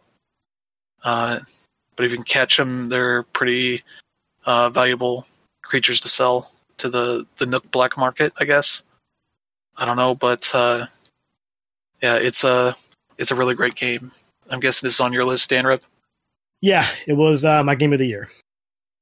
Um, and since my number two was uh, Last of Us, I can go ahead and talk about it now, I guess. Yeah, go ahead. Um, just to go ahead and add more color uh, to the selection process, like um, uh, our game of the year was pretty much a two-headed race between Ghost of Tsushima and Animal Crossing. Um, Animal Crossing made it um, on way more lists, uh, but at the end of the day, we just needed one more vote, and it was Lee's. And since Lee didn't have Animal Crossing on his list, uh, that pretty much made uh, Ghost of Tsushima win by default. And um, the funny thing is, he doesn't even really like Ghost of Tsushima, but it was like one of the better ones on his lists. And uh, when I told him, "Yeah, you're supposed to deciding vote," he was like, "Oh shit." But um, yeah, on in that regard, like uh, Animal Crossing, it doesn't do all that much different uh, compared to the rest of the series. Um, it's it's it's really like the same game, just polished uh, as much as possible and by and and and it gives us way more storage than uh, we really need. But at the same time, uh, people still want more, which is uh, pretty hilarious. Yeah, because they'll try to get like all the colors of certain items. Yeah. Uh, even though I th- think you can paint everything, or a lot of the stuff you can paint to whatever color you want it to be, but yeah, there, there, there's, there's various customization options. Yeah. And that's really what makes this game what it is. Like uh, the various ways to customize everything. Like you can customize your villager, you can customize your island, you can customize various items. Which got people and, to annoying ways of like, oh, here's the tier list of villagers. I have to get the right ones on my island, or else I'm like, whatever. These guys are okay, I guess. Yeah. If I don't like them, I put trash outside their house because to make sure I know which one's the trash person. Yeah, and the the funny thing is that system has always existed, but it never blew up the way it did until uh, New Horizons came out. And yeah, uh, it's, just, it's just really funny because, like, um, as you mentioned, like Nintendo did a solid job uh, with their periodic updates on this game, and it's gotten to the point where like an Animal Crossing monthly video is just as sought after as a direct is. And yeah. Um, like uh, I think one of their latest announcements was when when they added more um, emotes, including the ability to sit. Like I have a Slack uh, thread uh, for Animal Crossing for work, and people lost their shit um, based on the fact that you can sit in the game now without using a chair. And I'm like, wow, you guys are totally crazy. But I get yeah, it. I think um, I think your villagers could sit, and you're like, what yeah. the fuck can I do? What, why am I the dumb person whose legs can't sit on the ground? Yeah, and it, it, it's it's really annoying because like the main thing that I do in Animal Crossing now is give my villagers gifts so I can earn their uh, their their photo. And um, when a villager is sitting down or fishing or preoccupied with something, you can't gift them anything. All you can do is talk to them. And when you when you talk to them, they don't really say anything useful or anything that you haven't heard before. So like it gets it, it gets annoying in that regard. But like the the main thing with Animal Crossing is uh, I've only uh, missed out on playing it once uh, this year. Like I've I've I've literally been been playing it every day. Granted, um, I went from playing it from 12 hours a day to 15 minutes a day, but um, at the same time, like the fact that I'm still playing it just says a lot about you know its importance this year. Um, I remember like the week it came out, um, people were wondering why um, Nintendo wouldn't just put it out since, it was already done. And I think the reason why uh, that stemmed was because uh, the week before, um, Disney put out Frozen 2 on Disney Plus like two weeks before it was supposed to come out on, on, on DVD. And they were like, oh, Nintendo should do the same thing. But I'm glad they actually uh, stuck to their guns and released it the day, the day, the day that they were supposed to. And um, yeah, it's it's crazy. Like um, going to your friends' islands and seeing differences to yours, what what villages they have, and whatever it may be. And it's a really just a pleasurable um, social experience. Uh, but at, at, the same time, it's also quite the political experience too. Like um, over the summer, you know, we had all the the protests and things like that. Like my town square is actually still very much a a Black Lives Matter square. Um, kind of funny. Um, worked with the Biden campaign to have people go to Biden Island.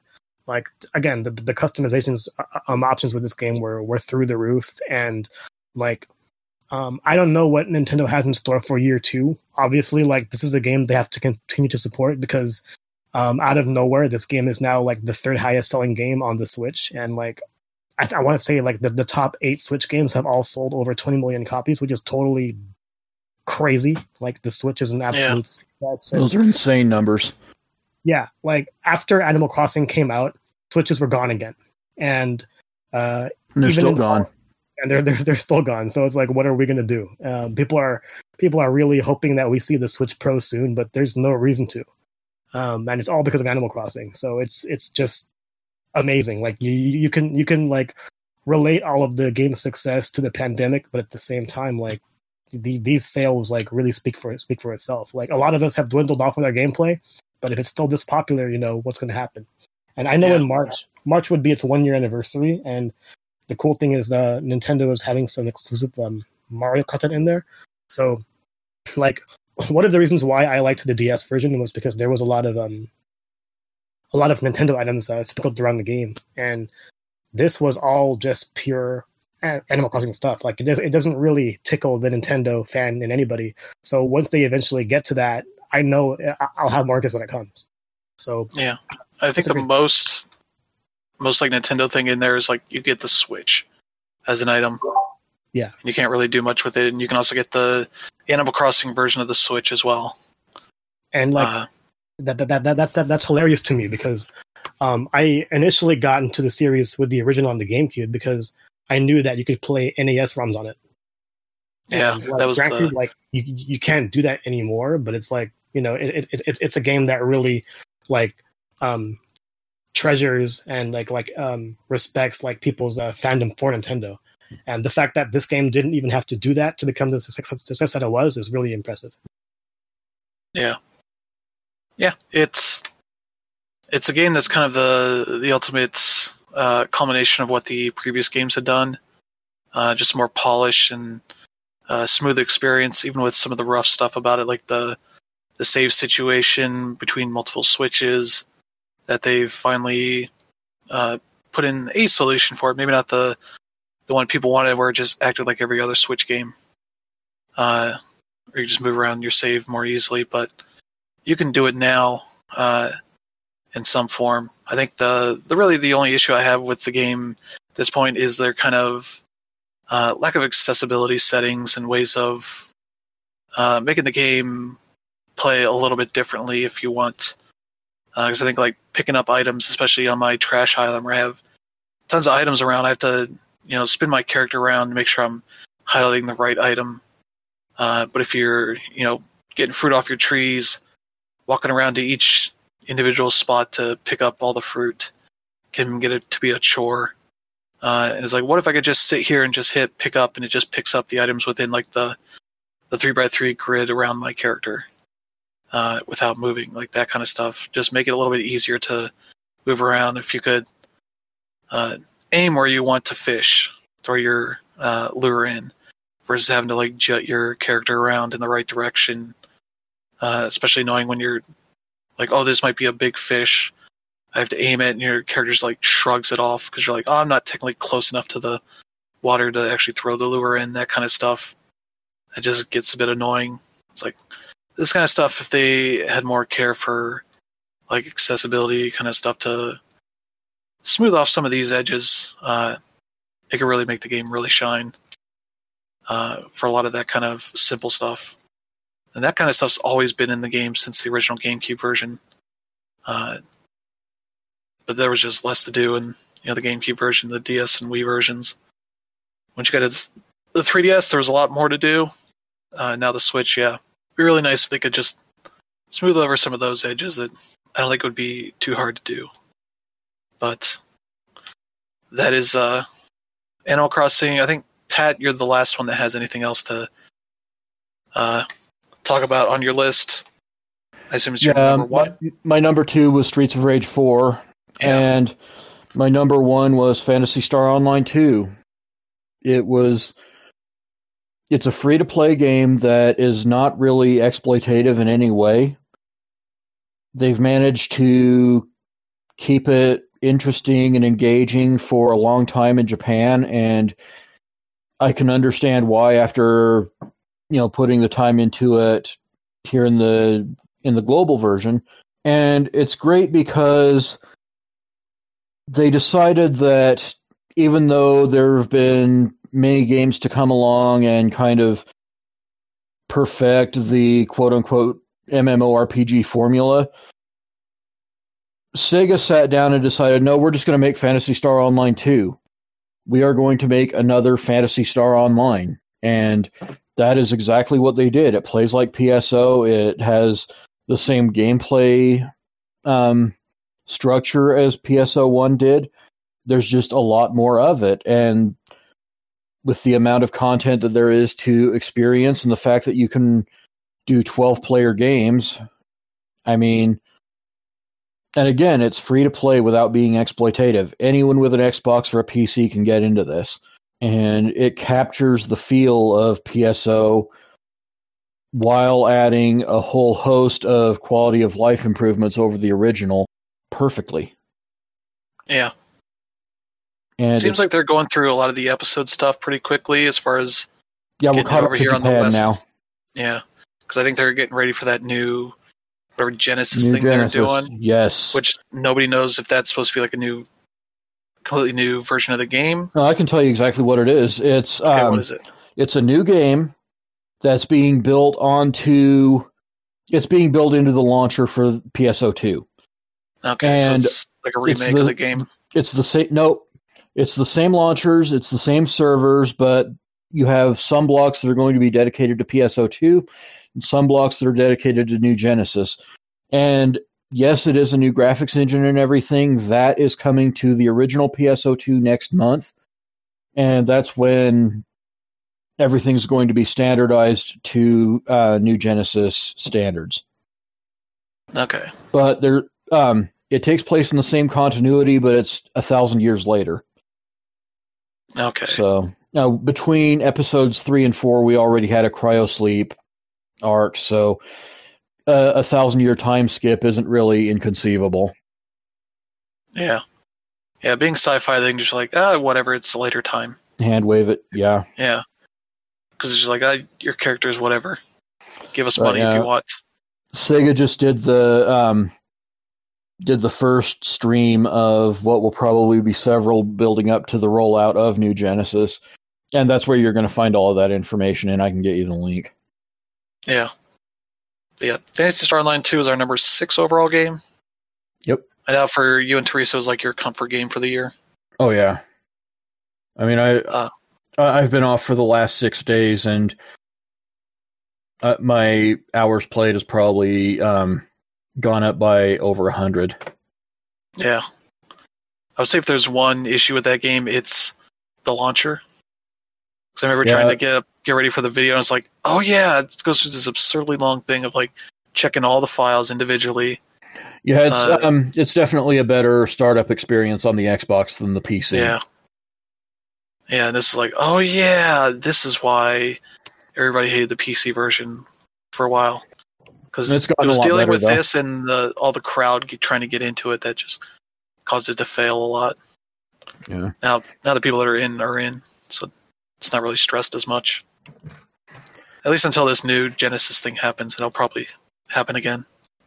Yeah, but you know they can open up new servers. They've got two sitting there wait, waiting to be opened Yeah, on the on the global version, so I'm not worried. And yeah, really, like I said, um, there's really nothing quite like this otherwise going on. And yeah. I would have liked to have seen a revival Phantasy Star Portable, but this is better, really, if we're being honest.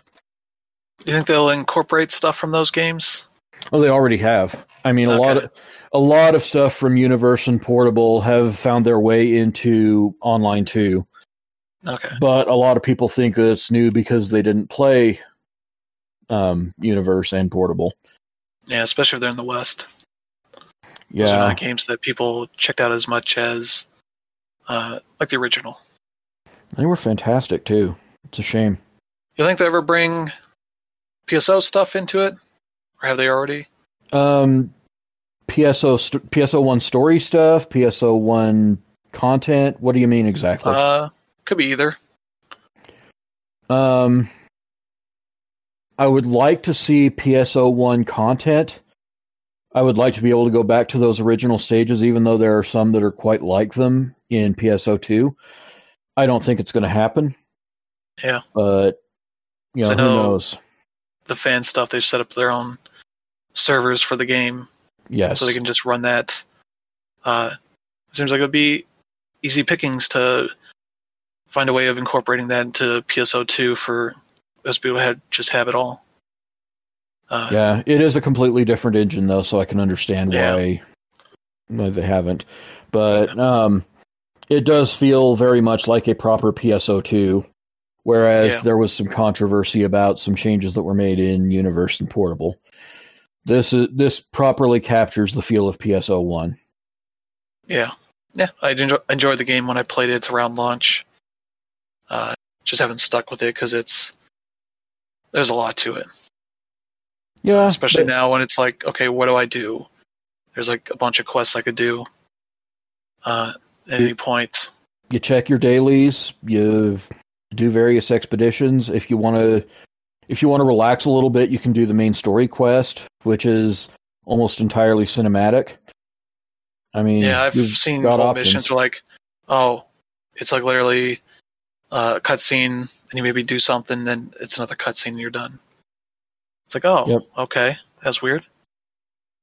Yeah the just show me main the story quest is not tied at all to the gameplay well it's it's tied a little bit i shouldn't say that but compared to something like a final fantasy 14 or warcraft where pretty much everything is embedded in the gameplay um, you watch more of pso2's story than you play and occasionally you do get a gameplay mission but um, those have two settings casual and hardcore which take your pick you know? So Yeah, you can experience quite a bit of the story without investing too much in the gameplay at least until episode 6 that's when you do have to probably be at least level 60 yeah, well you have to be at least level 60 and really really fucking good or level 70 and average. Yeah.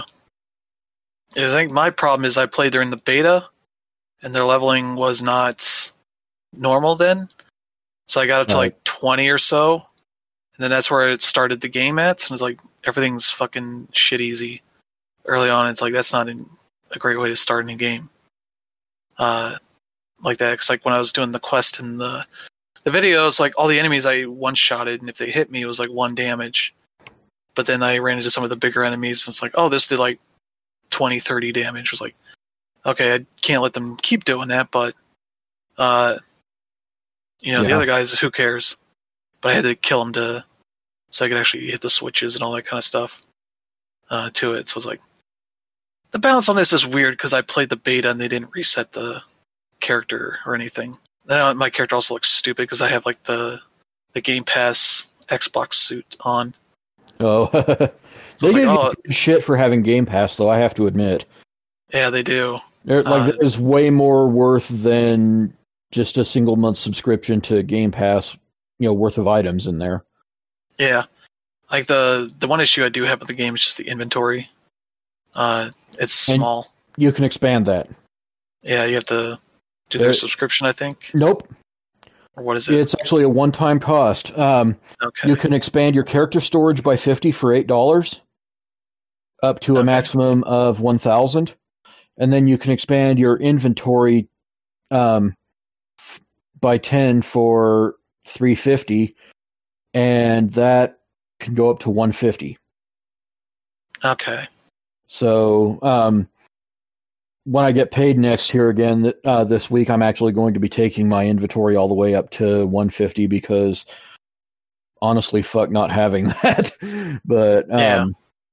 I figure the the character inventory, the character storage, I can I can feed it eight dollars every paycheck for a while and work it up to a thousand, and I'll use it. But Yeah. um, up until this past week, I really got away pretty well with not having any of the upgrades except for the 50 um, character character storage ticket that came for Game Pass. Yeah. and I probably got that some point. So I'll have to check Yep. what my. It just throws a bunch of stuff at you. Like I don't know what any of this is. Uh, almost like oh stuff for specific quests to launch them, I guess, or whatever. Yeah. It's like it's like I have not played enough to know what this is. Uh, Well, you're always welcome to join Teresa and I. yeah, if I get any time for this, that's also the big problem is just finding the time to get acclimated to it versus just playing for like thirty minutes. Be like, Yeah. okay, I did something. Not sure what Valid. it was.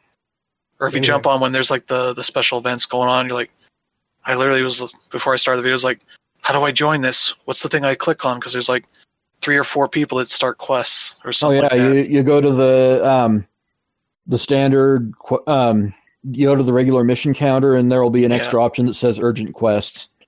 Yeah, or maybe it wasn't. It was like it was like weird saying like stage three of three Yep. or something like that. That's a, that's like- an urgent quest. Yeah. I couldn't find it because there's there's a lot of quests listed. And stage three section. was the photoner fleet. That's a fun one. yeah. So I did some of that stuff in the beta, where it's like the giant hand. It was like this is absurd. What whatever's going on here, and it was like enough high level people took thirty seconds to kill it, and that was it. Yep. Everybody just launches in. It's like all right, just hit your attacks. Okay, we're done. Get your stuff and get out. Pretty much. It's like, okay, this sure get rewards. This is better than like Destiny stuff. for You have to go through long quests and missions and all this kind of stuff. yeah, at least these Uh, aren't painfully long. Yeah, I think the longest thing I've done on here lately is um the profound darkness and that takes maybe 10 minutes tops. yeah, yeah. That's uh, Phantasy Star Online two, like one of the better free to play games that came out this year. Uh, yeah. So that's your number one. Mine was Ghost of Tsushima, and Dan yours was Animal Crossing. Yep. Okay. So let's go over the the overall staff list. Uh, Ten was Legend of Heroes: Trails of Cold Steel four. Uh, nine was Astro's Playroom. Eight was Streets of Rage four. Marvel Spider-Man: Miles Morales was seven. Uh, six was Phantasy Star Online two. Hades was number five. Final Fantasy VII Remake is number four. Last of Us Part Two was three. Animal Crossing New Horizons is two, and Ghost of Tsushima is one. So yeah, really an impressive list, especially for Sony. They got four games on this list, and that is really incredible for one year. The amount of games they got out this year that were very good uh, is unusual. Publishers usually don't have that good of a uh, of a release schedule, especially for a platform holder. But they Yeah, did about as good a job setting a console off as one could in introducing a new one. very similar to the Switch's first year. Like they were firing on, on all cylinders then.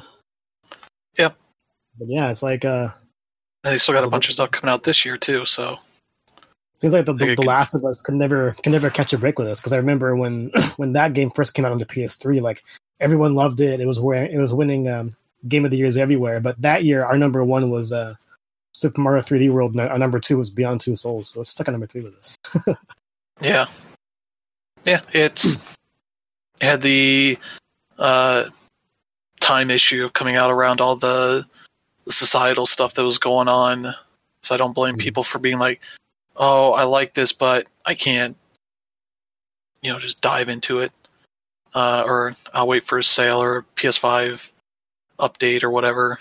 Uh, then Ghost of Tsushima comes out and it's like, oh, this this is kind of the counter to that uh, in terms of kind of being a bit more uh, freeform and not as much of a bummer uh, to it. So, and Animal Crossing also out there is kind of that similar kind of thing. So yeah, that is kind of the overall list, and yeah, we'll be back next week. I don't know if we're gonna have much in the way of news. It seems like we're still a little bit slow, but studios should be getting back to work, and it seems like people are starting to tease what they're going to do this year. So we should hopefully see some more stuff. If not, I think uh, Brandon will be back, and we'll let him talk about his top ten. Uh, so that is going to be it for this week. Thank you everybody for tuning in. Definitely check out the site. Uh, check out all the individual lists as well as the overall one. Uh, thank you to Pat and Dan Rib for coming on, talking about their games. Yeah, glad to fill uh, in. Been a lot of fun to see how the things went down this year because I did not know how things would fall uh, as far as everybody's list. I knew Animal Crossing would do well, uh, probably Last of Us and Ghost of Tsushima, but that was kind of where I was like, okay, what else is going to happen list. here? Very good list. Yeah, yeah, lots of variety here. Action games, RPGs. Yeah. Uh, there were also no ties. What's that? There were no ties this year. Well, that made your yeah. job easier. I think it's the first time. yeah, a good a good amount of variety this year. Uh, yeah. Yeah, so that is uh that is it. Uh 2021 is here. Who knows Thanks, what's going to happen this year? Uh but yeah, thank everybody that's uh, listened last year as we deal with all this lockdown shit. Uh 2021 should hopefully be a better year. And uh looking forward to having some some good discussions this year. I think one of the things I do want to do with this podcast is have more long form discussions, uh, and especially not necessarily centering around well, who played this game the week of launch, because you can only get so much time. Then maybe come in like a few weeks later and be like, all right, we've had a chance to play a large chunk of this game. What can we talk about here? Uh, kind of like what we've been doing here, talking about these games. Uh, so yeah, that's kind of one of the focuses I have for this year's uh, show. So cool. Thank you for uh, everybody tuning in. Uh, you can check us out on uh, Anchor.fm or any other podcast platform if you're somehow listening to this without doing that. Uh, you're a weirdo, so just subscribe and it'll get sent to you automatically uh, in the future. Maybe they uh, found it at the site. I don't know. That's weird to go to a site and click on a on a an audio player. That's also a weird thing that people haven't done for ten years. It's not on YouTube or Spotify, which I think we eventually got to Spotify. I don't know. Yep. Uh, you can do that there. You go to a site that has all the audio, and then you don't have to pick one thing because Flash is dead. So there goes the Flash players. uh, Java's probably not too far behind. Um, but yeah, that's it. Thank you everybody for tuning in. We'll see you next week, and uh, have a good one.